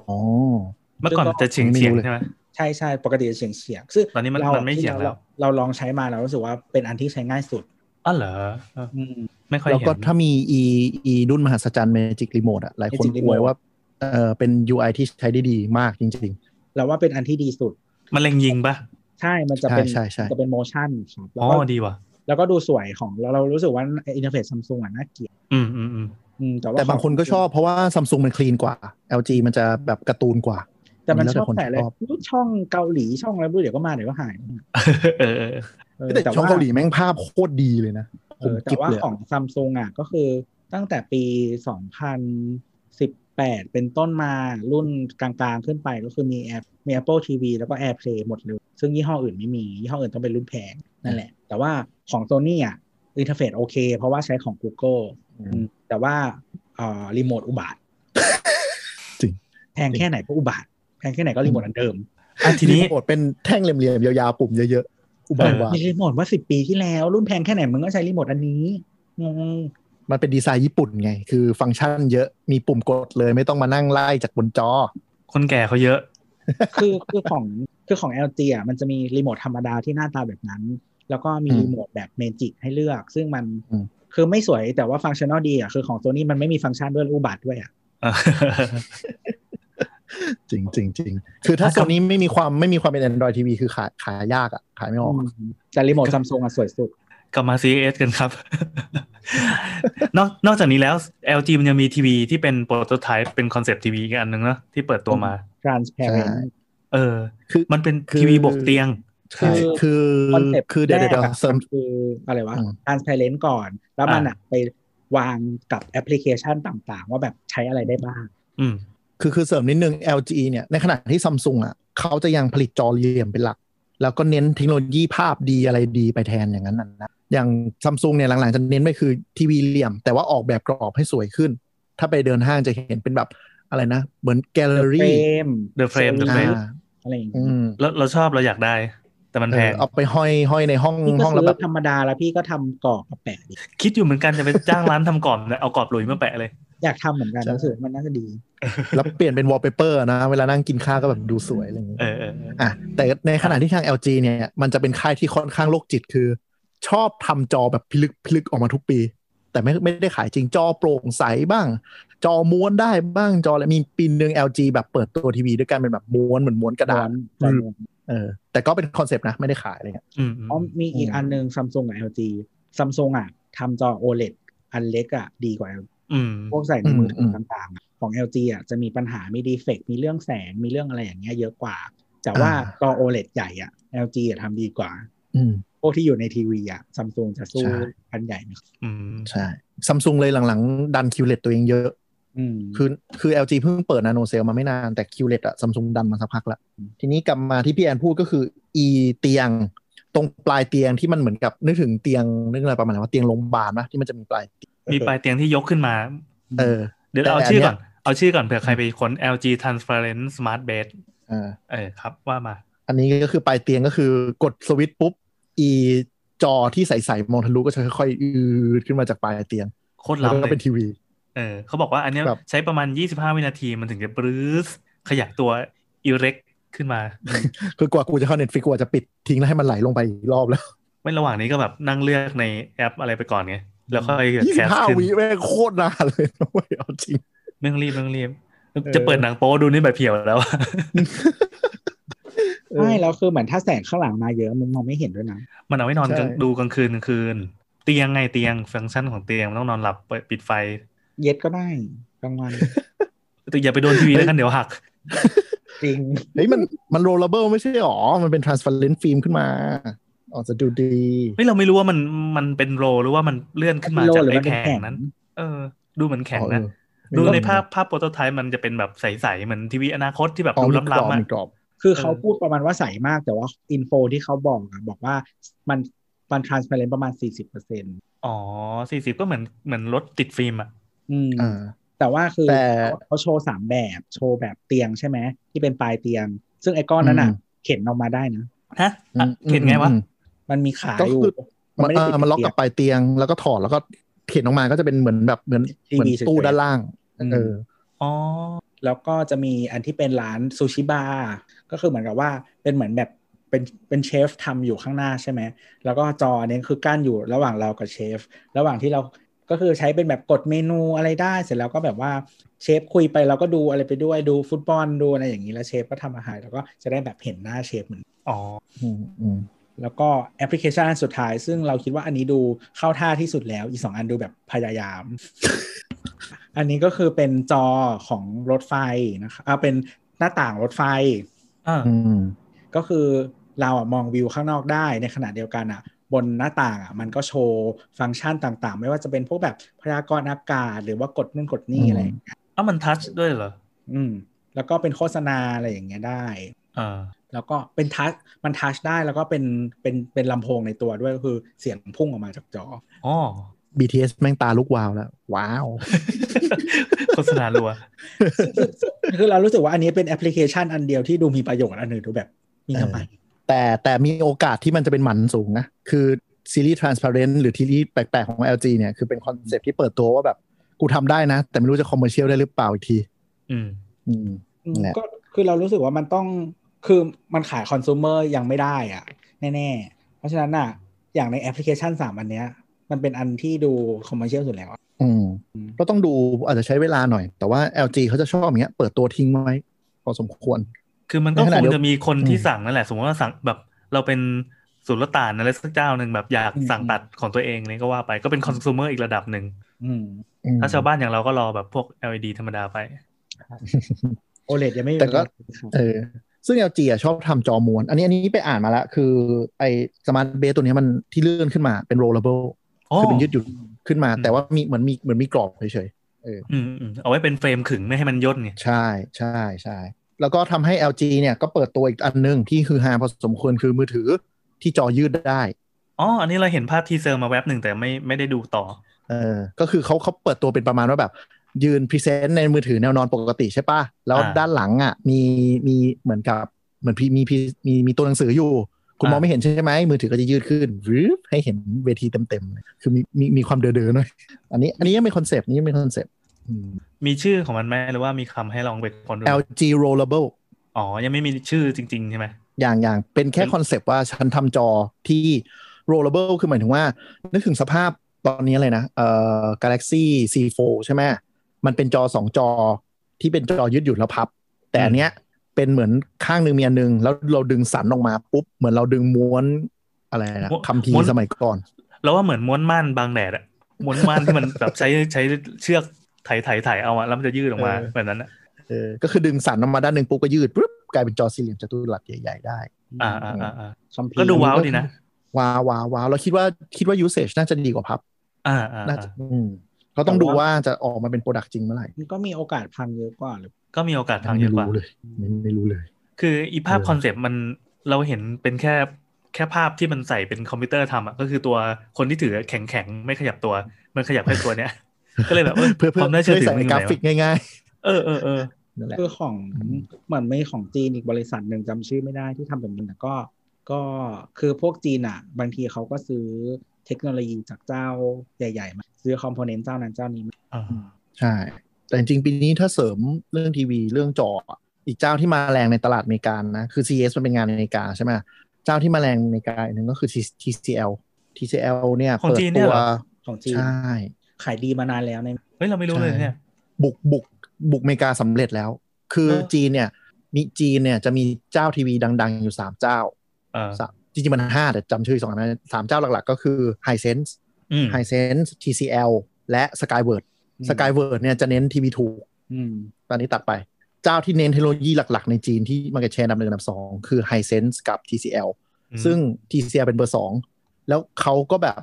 global เขาเป็นเบอร์สองในหลายประเทศ บางบางประเทศเป็นเบอร์หนึ่งบางประเทศเป็นเบอร์สามแต่ว่า on average อะเขาเป็นเบอร์สองเขาเคลมนะว่าเขาเป็นเบอร์สองไม่ใช่ไม่ใช่ซัมซุงหรือ LG คือตลกมากคือเหมือนกับ tagline ของแบรนด์อะเขียนว่าเป็นแบบ global second largest TV seller คือไม่เคลมเบอร์หนึ่งด้วยนะ กูเป็นเบอร์สองที่ใหญ่ที่สุดอะไรอย่างเงี้ย เออเออเออดีว่ะเออแล้วเขาเจาะเขาเจาะอเมริกาเข้าทำให้ TCL หลังๆ มาแรงมากในหมู่ budget อเมริกา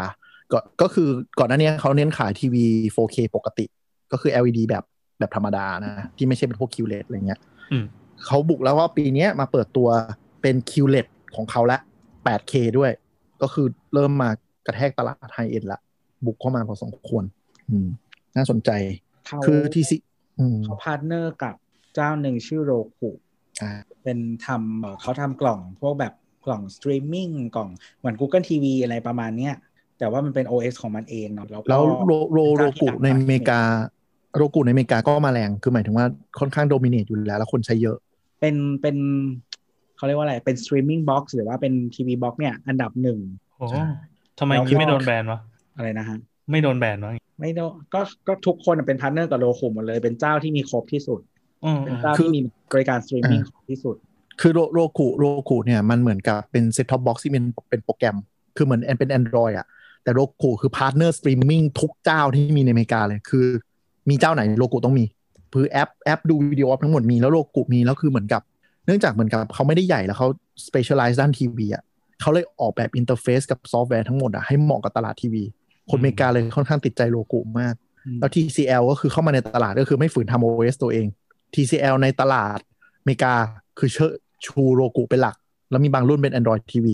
ส่วน TCL นอกอเมริกาเป็น Android TV เกือบหมดอืมเขาเลยเขาเลย get market share เร็วมาก ในขณะที่ Hisense อะเป็นแบรนด์จีนเหมือนกันเริ่มบุกตลาดประเทศแล้ว แต่ยังพยายามดื้อขาย OS ตัวเองซึ่ง OS จีนแม่งห่วยมากอืม ก็เลย TCL อะ gain market share เร็วอ๋อแล้วก็ในขณะที่แบบคิดว่าตลาดที่ไม่มีใครกล้าสู้ Apple แล้วอย่างแท็บเล็ตอะ TCL ก็กล้าสู้ คือเขาเปิดตัวแท็บเล็ตจุดเด่นของเขาคือเป็นจอ e-ink color คือเป็นจอ e-ink สี เฮ้ย ชื่ออะไรชื่ออะไร สนใจ ชื่อ TCL NXT ที่เป็น Next paper NXT นะครับ paper อ่าใช่ TCL NXT paper คือเป็นแท็บเล็ต ที่เน้น e-ink ก็คือเน้นคนอ่านหนังสือ หรืออ่านนู่นดูภาพ ก็คือมันไม่ได้เป็นจอที่ปล่อยแสงออกมาที่แบบเทรนด์อเมริกาคือแบบมี blue light ทำร้ายสายตาอะไรอย่างเงี้ยอืมอืมตัวเนี้ยก็เปิดตัวมา คือผมรู้สึกว่า TCL อะเป็นเป็น player อีกอันหนึ่งที่ที่น่าจะจับตามองมาก เพราะว่าหลังๆมาแรงมากในหลายประเทศและเขากล้ารู้ว่าตลาดไหนที่เขาจะเล่นได้เนี่ยเขาเลยกล้าเปิดตัวแท็บเล็ตออกมา ตอนนี้อยากได้ reMarkable มากเลยอะนั่นแหละรอดูรอดู TCL ผมเองก็ ซื้อทีวีรุ่นถูกๆอะประมาณต่ำหมื่นมา test มาใช้อะโอเคเลย ไม่แย่ Android TV โอเคเลยอืมอันนี้ไม่ได้ไม่ได้สปอนเซอร์อะไรแต่ว่าแนะนำว่าถ้าใครมีแบบ budget อยากได้ทีวีสักสี่สามถึงห้าสิบห้านิ้ว แล้วไม่ได้เน้นแบบภาพต้องดีเทพอะหรือว่าไม่ได้เน้นซอฟต์แวร์มากใช้ได้เลย นี้เอาแนะนำให้ดูวันนี้สนใจแต่ตัวว่า next next paper นะเนี่ยไอ้ตัวแท็บเล็ตอ่าลองดู ไม่รู้จะขายจริงหรือว่าเข้าไทยหรืออะไรเงี้ยหรือเปล่าก็ลองดู แต่เนี้ยหลักๆ TCS ไอ CS ปีนี้ทีวีตอนนี้อยากได้แบบเทดีคโนโลยีแท็บเล็ตมากเลยแต่ว่าหาที่ที่โอเคไม่แพงใช่ดีก็แพงอันเนี้ยใช่ อันเนี้ยน่าดู จริง ๆ มัน CS มีอีกเยอะอย่างเช่นที่อยู่ๆโผล่มาก็คือโดรนโซนี่ก็ทำโดรนแล้วอ๋ออืมตัวใหญ่ด้วยปะชื่อ Air Peak ตัวใหญ่อ่าแล้วก็เป็นโดรนจะเรียกว่าคือมันจะต่างกับโดรนเจ้าอื่นโดรนเจ้าอื่นคือผลิตโดรน อันนี้คือเรียกว่าขาตั้งกล้องบินได้ดีกว่าอืม เพราะหลักๆก็คือตัวหิ้วกล้องโซนี่เอาไปถ่าย เพราะฉะนั้นตลาดที่เขาจับคือ professional use ล้วนๆเลยอืมคนที่ต้องใช้ไม่ได้จับคนแบบถ่ายเล่นอะไรเท่าไหร่ หรือว่าใช่ถ้าถ่ายเล่นก็คือคุณต้องแบบจัดเต็มชุดใหญ่มีเออคือรวยอะรวยจริง ก็คือเขาบอกว่าเป็นเป็นเป็นอันเนี้ยเป็น product ที่เขาทำตอนที่ถ่ายตัวภาพ อะไรเขาเรียกว่าอะไรตอนเปิดตัวของรถยนต์ S Vision ของปีก่อนอืมตัวนั้นน่ะเหรอใช่ก็คือปีที่แล้วอะโซนี่เขามีรถยนต์ออกมา ซึ่งเป็นเป็นเหมือนแบบเป็นคอนเซปต์เฉยๆ ว่าจะเป็นรถยนต์รถไฟฟ้าอะไรอย่างเงี้ยแบรนด์โซนี่เองเลยเหรอโซนี่ชื่อ S อ๋อ Vision อ่าอ่าเออซึ่งเขาก็จะมีวิดีโอ footage อะไรต่างๆ ให้ดูใช่ไหมซึ่ง ก็บางส่วนก็คือถ่ายโดยโดรนอัน Air Peak นี้อ่าหน้าตาของ Air Peak นะครับเผื่อใครไม่เห็นหน้าตาก็อ่าอย่างที่บอกว่ามันเหมือนขาตั้งกล้องไซส์มันประมาณขาตั้งกล้องจริงๆตัวโคตรใหญ่เลย แล้วก็มีมีใบพัดเยอะๆอยู่ข้างบน แล้วข้างล่างเนี่ยใช่มันเป็นตัวหิ้วกล้อง ซึ่งกล้องของโซนี่ถ้าใครที่เล่นกล้องโซนี่ก็จะรู้ว่าน้ำหนักอย่างต่ำก็กิโลหนึ่งบวกเลนส์ไปก็บางทีก็โลกว่าพวก professional นะไม่ไม่ใช่รุ่นแบบรุ่นแบบ ไอ้กลางๆนะ ไม่ใช่มิเรเลสนะ อันนี้คือแบบเออแบกอัลฟาได้เลยอะเออเอออันนี้ตัวใหญ่แล้วก็ตัวใหญ่เครื่องแล้วก็มีไอตัวกันสั่นอะไรเรียบร้อยอยู่ข้างบน นั่นแสดงว่ามันใหญ่มากมันดูเป็นโลหะอะไรล้วนๆเลยไออีโดนบ้านนี่ก็แบกไหว ใช่อ๋อเขาบอกว่า อืมครั้งที่เขาทดลองก็จะเป็นแบบ A7 เอ่อ Alpha 7s Mark อืม3แบบ7ครับ arm 4อะไรประมาณนี้ก็จะเป็นเหมือนตัวใหญ่ที่สุดของตระกูลไอ้นี่แล้วอะของเขาใหญ่สุดและแพงสุด คือถ้าซื้อนี้ก็ต้องเป็นโปรเอาไว้ถ่ายงานโฆษณาหรือว่างานหนังอะจริงจังเออะอสำหรับ production lineน์ใช่ แต่มันก็ยังมันยังนับเป็นคอน sumer ไง ก็คือมันไม่ได้เอาไปขายแบบ B2B อะไรอย่างเงี้ยหมายความว่าใครมีตังค์ก็ซื้อได้อะอ่าใช่ใช่คือเหมือนตลาด จริงๆ ตลาดไอ้ professional กับตลาด prosumer อะมันวิ่งเข้าหากันด้วยแหละอย่างวิดีโอต่างๆ เมื่อก่อนมันจะเป็นกล้องตัวใหญ่ที่ต้องแบกใช่ปะเดี๋ยวนี้หลาย ๆ เจ้าอะที่ production ดีๆอะก็ไม่ได้ใช้ก็ใช้กล้อง mirrorless ที่มันเล็กลงมาแต่ว่าอาจจะเป็นรุ่นดีๆหน่อย แล้วหลายๆแล้วในขณะผู้ผลิตกล้องเขาก็โฆษณาฟังก์ชันในพวกนี้ด้วย ซึ่งมันเล็กลงแต่ว่าทำงานได้ใกล้เคียงเดิมมากๆเลยบางจุดเลยอืมใช่ใช่ก็เลยตลาดมันก็เลยวิ่งเข้ามาหากันนี่แหละ แต่ว่าคือถ้าเทียบกับของเดิมมันก็อาจจะถูกมั้ง แต่ว่าถ้าเทียบกับคนใช้ธรรมดามันก็จะแพงอืมเขาเรียกเขาเรียกตลาด prosumer อืม prosumer กำลังมาแรง เพราะว่าเนื่องด้วยว่ายุคอินเทอร์เน็ตทำให้คนมันเป็นฟรีแลนซ์เยอะขึ้นด้วยอืม คือหมายถึงว่ามันก็ต้องไปจัดซื้ออุปกรณ์เองไม่สามารถแบบดีล corporate rate ได้อะไรอย่างเงี้ยอืมมันก็จะมา fill ตลาดตรงนี้ จริงๆ iMac Pro ใช่ไหมก็คือตลาดตรงเนี้ยอืมใช่คือไม่ไม่ไม่ไปสุดไม่ไปสุดขนาด Mac Pro แต่ก็เป็นคนที่ต้องทำงานด้านนี้จริงจังใช่เหรอ Apple มันทำไปงั้นอะมีคำว่าโปรแล้วเท่ขายได้หมด ใครมีตังค์จ่ายก็เอาเครื่องสีดำไป คือเหมือนแบบมึงยังทำ Mac Pro ไม่เสร็จมึงก็เลยออกอันนี้มาเฉย เออคิดเหมือนกันว่าอีถังขยะคือความเฟลอย่างหนึ่งคือเหมือนเขาอะเหมือนเข้าใจว่าเขาตีโจทย์อีกแบบหนึ่งก็คือว่าทำยังไงก็ได้ให้มันดูว้าว แต่ว่าหมายถึงว่าไอตัว functionality หรือว่าคอของการเป็น Mac Pro อะมันหายไป เออ ก็คือตอนเปิดตัวก็ก็ว้าวไง แต่ว่าแบบพอใช้ไปแล้วก็แบบพอวัน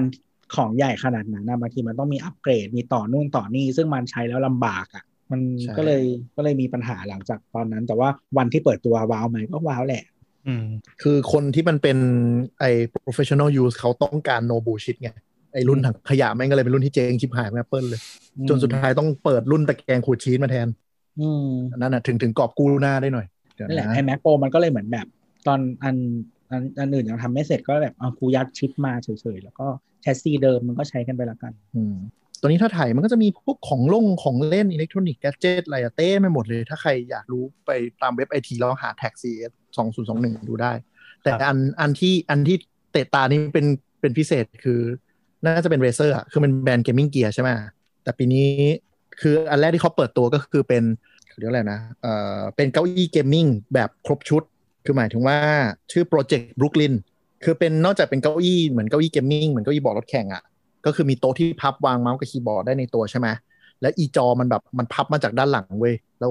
โค้งมาด้านหน้า แล้วกลายเป็นจอโค้ง 60 นิ้ว คือซื้อมาตัวเดียวไม่ต้องซื้อโต๊ะคอม สามารถนั่งแล้วเหมือนฐานบัญชาการได้เลยถ้าถ้ากวนนึกภาพไม่ออกอะเหมือนกับเราเราไปนั่งเก็อี้หมอฟันอะแต่เป็นแนวแนวตั้งนะแนวตั้งนะแล้วอันเนี้ยอะมีอุปกรณ์อะไรแม่งล้อล้อมหัวเราอะเป็นโค้งเออๆจอโค้งประมาณแบบเอสองร้ออยเจ็ดสิบองศาอะไรอย่างเงี้ยเลยเอ้ร้อยแปดสิบก็พอมั้งเออซ้ายไปขวา ใช่ใช่ร้อยแปดสิบองศาอืมคือเท่โคตร ก็คือมันก็มีที่วางคีย์บอร์ดเนอะที่วางวางข้อมงข้อมืออะไรเรียบร้อยๆแล้วก็ใช่ไม่ทิ้งสี RGB ที่อยู่ตรงใต้ตีนเรา คือคือตอนเปิดตัวนอกจากอย่าปุ๊บมีอย่าอันหเห็นึ่นงหน้าตัว อีกอันหนึ่งคือแบบอะไรนะ ฟังก์ชันคือ full Razer Chroma RGB lighting คือแบบอืมมันไฟ RGB ต้องมีอะไรเงี้ยอืม แต่อันนี้ไม่เป็นคอนเซปต์นะ ไม่รู้จะขายจริงมากมันดูเวอร์วังมากเลย อาจจะไม่ได้ทำขายที่ LG ทำปีที่แล้วยังไม่เห็นขายใช่ใช่เพราะว่าหนึ่งมันแพงมาก คือคือท็อปอย่างเงี้ยปัจจุบันมีขายนะ ขนาดเป็นแบรนด์จีนยังสามแสนกว่าเลยอืมสามแสนกว่านี่คือยังไม่ได้รวมติดจอเองนะ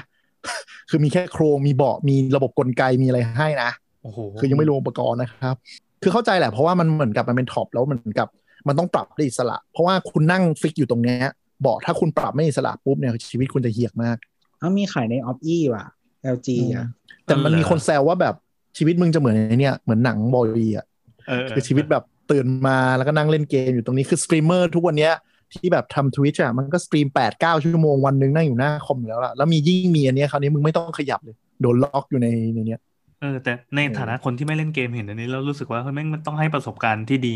มากๆโคตรๆเลยว่ะเหมือนเราเข้าไปอยู่ในจอที่แบบมันโค้งมารับหัวเราอะ เหมือนนั่งเล่นหมวกกันน็อกที่มันมองไปซ้ายขวาได้อะใช่ใช่มันเท่ไงแต่ว่าถ้าลุกไปเยี่ยวทีนี่คงนรกอะห้ามเยี่ยวดิคนเล่นเกมใครเขาเยี่ยวกัน ต่อกระป๋องใส่ต่คออมฟอสาร์ยตเอาร้อยเออเออเออวันไหนเป็นได้แบบ Ready Player One ก่อนแล้วค่อยเออเออเยี่ยวรถไอไฟแต่อีกอัน LED ข้างล่างอีกอันหนึ่งที่ชอบก็คือส่งให้กลุ่มคุณหมอขาด้วยก็คือนี่เว้ยโปรเจกต์ Hazel อะที่เป็นหน้ากากอืมอ๋ออนามัยที่แบบเป็นปากใสๆเว้ยเป็นปากใสๆครอบทั้งหมดใช่ไหมก็คือเนี้ยกันฝุ่นได้แน่นอนเพราะเป็นของทึบ แล้วก็มีเป็นกับพัดลมเอ่อตัววาล์วระบายอากาศเลยแม่งเหมือนหน้ากากแก๊สแต่เป็นเวอร์ชันดีไซน์เท่หน่อย แล้วที่เจ๋งคือแบบแก้ปัญหายังไงใส่ N95 แล้วพูดเสียงอู้อี้กูติดลำโพงกับไมค์ไว้เลย แล้วก็เป็มีนหน้าไฟกาก Darth Vader แล้วก็มีไฟ แน่นอนครับเออถ้าเป็น Razer ของแท้ต้องมีไฟ LED ใช่ RGB มีไฟ RGB โว้ยอะไรอย่างงี้ แต่ก็คือหน้ากากเหมือนไอเนี่ยเหมือนตัวร้ายในอะไร Mad Max อะเคยดูปะอ่าอ่าที่มันใช่ใช่ใช่เออใส่แล้วมีรูสองข้างแล้วเสียงเสียงก็คือเป็นไมค์กับลำโพงไว้ออกมาตรงนั้นได้ คือแบบโคตรไซเบอร์โคตร cyberpunk อะอันนี้คือคอนเซปต์เหมือนกัน แต่ว่าไอตัวไอหน้ากากเนี้ยโปรเจกต์ Hazel เนี่ยค่อนข้างจริงจังกว่า คือจะผลิตขายจริงอ๋อๆอืมแต่ว่าตอนนี้ก็คือเหมือนต้องรอการ test ว่ามันฆ่าเชื้อได้จริงไหมอากาศไม่เข้าจริงไหม FDA เพราะมันถือเป็นอุปกรณ์ทางการแพทย์ FDA อเมริกาหรืออย.อเมริกาก็ต้องมานั่ง approve เลย อาจจะใช้เวลาหน่อยดีไม่ดีกว่ามันจะออกมาโควิดแม่งหายแล้วนี่กำลังดูว่ามันซักยังไงโคมันถอดเป็นฟิลพลาสเตอร์ติอกอกนะนะ น่าจะต้องอืมแต่ในกล่องอะเออ กล่องชาร์จมันต้องมันต้องมีมันเนื่องจากมันมีไฟ RGB เว้ยมันมีไมค์มันเลยต้องชาร์จใช่ไหมอีกกล่องชาร์จอะก็คือมี UV ฆ่าเชื้อให้ในตัวอะไรอย่างเงี้ยอ๋อพอปิดฝาเพราะฆ่าเชื้อ เท่เท่ใช่ใช่ใช่แต่คืแล้อวก็คนก็ต้องเอามาเช็ดทำความสะอาดอยู่ดีแหละอ่าอ่าอ่าแต่แบบเนื่องจากปากมันใสๆอะท่านผู้ฟังให้ไปไปรูปดูได้ใช่ไหม ถ้าพูดบ่อยๆ คือน้ำลายมันคงท่วม เออว่ะฝ้าขึ้นอะใช่ดูไม่จืด ใช่ แล้วต้องดูว่ามาใช้เมืองร้อนแบบเราจะรอดหรือเปล่าปรากฏโปรเจกต์โปรเจกต์ลนล้มพับไปเพราะว่าพอลองใช้ในออฟฟิศแล้วมันน้ำลายท่วมเลยเป็นเก้าห้าด้วยอ่าเป็นว่าเดี๋ยวยังไงเดี๋ยวคุณหมอขาจะเอามารีวิวนะครับ โดยเคนโอ้โหตอนนั้นผู้ฟังหน่อยสปอนเซอร์นะครับเสื้อเออนั่นแหละ อันนี้ก็เป็นพวกของใหญ่ ๆ แต่จริงๆ นอกจากนั้นอะ CES ก็คือเท่าที่ดูอีกเว็บหนึ่งอะ มันก็แบบมี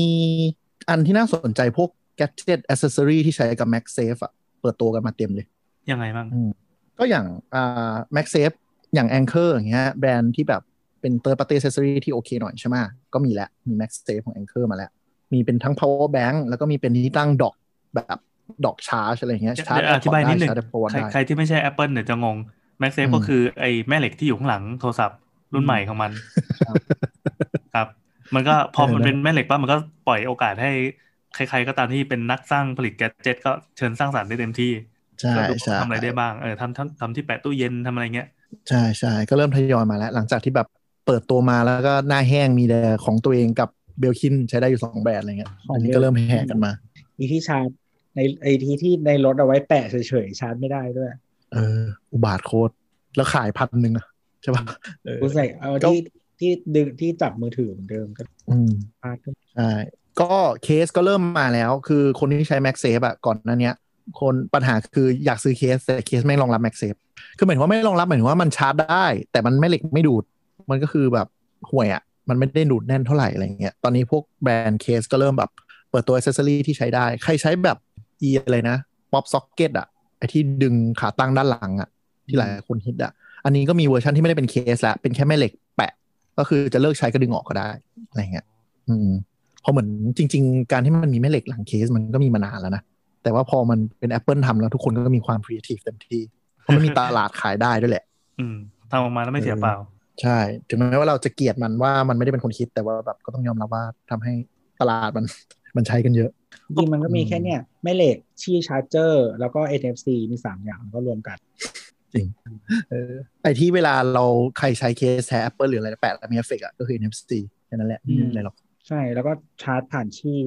ผ่านชี่ที่เป็นมาตรฐานอยู่แล้ว แล้วก็แปะวงแม่เหล็กเข้าไปเนี่ยมีสามอย่างรวมกันก็ได้แล้วอืมอะจริงๆมันมีผลิตหลอกกิภัณฑ์ตังค์ที่แบบ ผลิตภัณฑ์ที่ที่เขาเรียกว่าอะไรวะเปิดตัวเยอะเลยนะ อย่างเช่นพวก smart car หรือว่า OS ใน car ในในรถอะไรอย่างเงี้ยเต็มไปหมดเลย แต่ว่าแบบอ่านไม่ไหว คือหมายถึงว่าบางงานมันเป็นแค่ concept อะไรอย่างเงี้ย เยอะ อ๋อเราเตอร์ก็มีอัปเดตนะเราเตอร์เป็นเริ่มที่เราคุยตอนที่แล้ว Wi-Fi 6E ตัวใหม่ก็เริ่มโผล่มาแล้วอืมเริ่มขายกัน ก็นำด้วย ASUS เหมือนเดิม ส่วนจริง ๆ ปีนี้ถ้าฝั่งมอนิเตอร์อะก็ยังไม่มีอะไรมาก เน้นใครที่สายเล่นเกมมอนิเตอร์คือพวก High Refresh Rate อะก็คือ 144เฮิร์ต240เฮิร์ตเงี้ยเริ่มออกมา เริ่มออกมาขายมากขึ้น เดี๋ยววันน่าจะมีสักตอนพูดถึงเรื่องเทคโนโลยีพวกจอเล่นเกมอะไรเงี้ยน่าจะมาเล่าให้คุยกันได้ ฟังกันได้ ก็ไม่มีอะไรแหละหลักๆอืมคิดว่าคิดว่าปีนี้น่าน่าจะเน้นเนี่ยเรื่องเรื่องจอแล้วก็เรื่องของจอทีวีที่จะเน้นมาให้รองรับอ่า PS5 เทคโนโลยีใหม่ แล้วก็เป็นเรื่องของการแข่งด้านเอ่อเนี่ยไดเซนทางทาง CPU คอมอ๋อแต่จริงๆ ก่อนหน้านี้นิดนึงมันมี e Samsung อะ เปิดตัว Exynos 2100 ที่จะใช้ในเนี่ยงานเอ๊ะเปิดตัวเปิดเปิดในงานนี้ป่ะหรือว่า LCS แยกไปแยกไปอีกงานหนึ่งก่อนวันหนึ่งอ๋ออะ อืมอะเล่าหน่อยเล่าหน่อยเปิดตัว ก็หลักๆก็คือเป็นเทคโนโลยีใหม่คือซัมซุงก่อนหนั้นเนี้ย มันมีปัญหาคือ CPU Exynos ตัวเองอะโดนด่าอืมโดนคนด่าว่ากาก แล้วก็ชอบเอามาขายประเทศอย่างประเทศเราที่แบบคนอยากได้ CPU Snapdragon ที่มันดีกว่าไม่ประเทศคือ Exynos ตัวประทุกที่อะเขาขายเหมือนบ้านเราหมดประเทศที่ขายแบบ snap แบบมันมีแค่อเมริกาเหนือกับเกาหลีใต้แค่นี้ เออคิดสภาพดิว่าประเทศของตัวเองแม่งไม่เอา CPU ตัวเองขายแล้วขายประเทศ บอบช้ำมากนั่นแหละก็คือ CPU Exynos เจนสุดท้ายเออเจนล่าสุดอะ990อะปัญหาคือ performance มันแย่กว่า Snapdragon 10-15%แล้วกินแบตกว่าเกือบ 10%คนเลยยิ่งไม่พอใจหนัก Samsung ก็เลยต้องแก้ใหม่หมด แก้วิธีการขายใหม่หมด ก็คือสร้าง Exynos ข้ามเจนเลย ไม่มีเจนพันโดมาเป็นเจน 2,100 เพื่อให้ตรงนั่นแหละ 21คือตอนนี้เลข21แม่งเยอะไปหมดจนแบบเกลือแล้วอะอืมก็เป็นเจน2,100ก็คือแก้หลายอย่างคือรื้อรื้อทำใหม่หมดเลย แล้วแทนที่เขาจะแบบฝืนทำสิ่งที่ไม่ถนัดก็คือเขาก็ซื้ออันที่ดีสุดมาแปะแปะแปะรวมกัน อืมก็ซัมซุงมั่นใจว่าแรงมากแล้วก็สู้กับเอ่อ Snapdragon 888 ที่เราเคยพูดพูดไปอะนะ สู้ได้แน่นอน ก็จะเปิดตัวกันใน Galaxy S11 ที่ข่าวหลุดมาแล้วว่าใช้ CPU ตัวนี้ตัวเดียว จะไม่ใช้ Snapdragon อืมไม่รู้จริงปะนะไม่รู้จริงปะนะอันนี้ต้องดูต้องดู Official เปิดตัวอีกทีอ๋อแล้วมันก็มีข่าวอันนี้ด้วยที่ต่อมาก็คือเขาบอกว่ารุ่นถัดไปจากอันเนี้ย Exynos อะก็จะใช้ GPU จาก A อืมอ่าใช่ใช่ใช่รุ่นจะเป็นรุ่นถัดไปไม่ใช่รุ่นที่เปิดตัวเนี้ยรุ่นหลังจากเนี้ยมก็คือแทนที่อ่าตัว GPU หรือการ์ดจอสำหรับเล่นเกมหรือกราฟิกอะเขารู้ว่าเขาสู้ Snapdragon ไม่ได้ เขาก็เลยไปจับมือกับ AMD ให้ผลิตให้อ๋อวิจัยร่วมกันวิจัยร่วมกัน ก็ดีครับเพราะอย่าไปฉะนั้นสู้ในตลาดที่ไม่ชนะใช่ซัมซุงก็ก็เขาเรียกว่าหันกลับมาทุ่มเทตลาด CPU มือถือเต็มตัว จากที่ก่อนหน้านี้ ก่อนหน้านี้แบบไปเน้นเรื่องจอ คือมือถือซัมซุงสามปีหลังจะเห็นแล้วว่าอัดเรื่องจอหนักมาก จริงจอๆซัมัมนสซุวยงจริงมีตลาดที่ไม่ชนะนิดเดียวเอง ที่เขาบอกว่าทำมาทั้งหมดอะมีตลาดที่ไม่ชนะก็คือรถยนต์คืออะไรนะรถยนต์อ่าซัมซุงมีรถยนต์ด้วยเหรอมีที่เกาหลีใต้นะครับ ชื่อยี่ห้อซัมซุงเรโนจริง ๆ ถ้าถ้ามีความรถพูดถึงถังนะครับพูดถึง CP ว่าว่าบ้านเราโหดแล้วอย่างเงี้ย ไปดูเกาหลีใต้ซัมซุงคือแบบแม่งมีประกันมีโรงพยาบาล มีมีประกันธมีนาโรงคารงานมีเสื้อผ้า ประกันธนาคาร ยุทโธอปสังกรณ์หาเออ มีรถอ่าถัง มีอ่าระเบิดอะไรอย่างเงี้ย มีอ่ามีหคือมดบ้านบ้านเรา ถ้าใช้ระเบิดยี่ห้อซัมซุงมันจะระเบิดไหม มันก็จะระเบิดใช่ไหม มีมีอะไรนะ มีเมืองของตัวเองทั้งเมืองเลยเป็นซัมซุงแล้วก็สโมสรฟุตบอลของตัวเองในนั้นโหคือคือถ้าท่านผู้ฟังเคยได้ยินอาจจะได้ยินแบบมิตซูอะสำนวนทำไม้จิ้มฟันอย่าเรือลบอะก็คือมิตอ่ามิตซูมิตซูยุคสงครามโลกครั้งที่สองเหมืนอะกัน ใช่อ่าทุกวันนี้ก็ยังมีอยู่นะฮะ มิตซูเนี่ยแต่ทำดินสอ ถ้าใครเคยเห็นดินสอแล้วก็สีหรืออะไรพวกนี้มี มีทำเครื่องบินลบ นะครับ มีทำเรือนะครับทำเครื่องใช้ไฟฟ้าทำรถยนต์ทำนู่นนี่นั่นนะก็คือทำหมดเหมือนกัน แต่มิตซูยุคนี้เล็กแต่สมัยสงครามโลกครั้งที่สองมิตซูคือใหญ่มากแบบอืมทำทุกอย่างจริงๆอะที่เป็นอุตสาหกรรมญี่ปุ่นอะมิตซูแทบจะมีส่วนร่วมหมด แต่ก็นั่นแหละหลังจากแพ้สงครามมันก็แบบย่อยๆลงไป แต่แต่นะฮะตอนเนี้ยแหละแต่แต่แต่เออแต่ยังชื่อมิตซูอยู่นะ อือืมมอะบางทีบางอันมันอาจจะไม่ได้เห็นอย่างเช่น เครื่องบินเงี้ยอาจจะไม่ได้เห็นแต่ว่า ถ้าไปไล่ชื่อซัพพลายเออร์ของ Boeing อะ ก็จะมีมิตซูฮิตาชิแต่เข้าใจว่าเขาเขาเหมือนกับลดสเกลลง partner ออกอะไรด้วย แต่ในขณะที่ซัมซุงที่เกาหลีใต้เนี่ยจะยังมีความเป็นแบบแบรนด์ซัมซุงอะ proud ความเป็นแบรนด์ซัมซุงคือแบบทุกอย่างแม่งซัมซุงหมดจริงก็มีเยอะจริงประมาณหลักๆ มันจะมีประมาณสี่มั้งสี่อันแชร์บอลอืมแต่หลังๆซัมซุงแชโบลมันมันใหญ่มากนะ มันเหมือนกับถ้าช่วงสิบปีที่แล้วอะมันยังคู่คี่กันแต่ตอนนี้ซัมซุงคือทิ้งห่างไปแบบอืมไปแบบเยอะเยอะมากเจ้าอื่นอาจจะใกล้ ๆ กันอยู่ๆอ่านั่นแหละ ก็ตอนนี้ CES น่าจะเป็นใครถ้าใครท่านผู้ฟังท่านผู้ฟังคนไหนสนใจต่อก็ไปตามต่อได้ พยายาม search คำว่า CES 2021 มันจะมีหลายเว็บข่าวเลยรวมทั้งเว็บไทยอย่างเงี้ย ก็จะมีแท็ก CS 2021 ให้ตามโดยเฉพาะตามไม่ยากนะครับ ลองดูกันอือหือมีอะไรไหมให้ท่านทีเจทั้งสอง ถ้าใครที่อยากคุยกับเรา คุยกันได้ที่ Twitter at techjobtalk นะครับหรือว่า hashtag techjob เอ่อก็ มีคนส่งคำถามมาเลยเนาะเดี๋ยว ไว้รวมๆกันแล้วมาคุยด้วยเวลาแบบไม่ไม่ได้เตรียมข้อมูลอะไรก็จะมานั่งคุย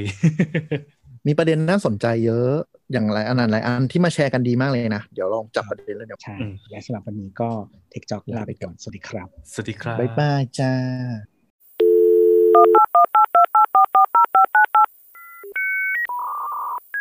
あ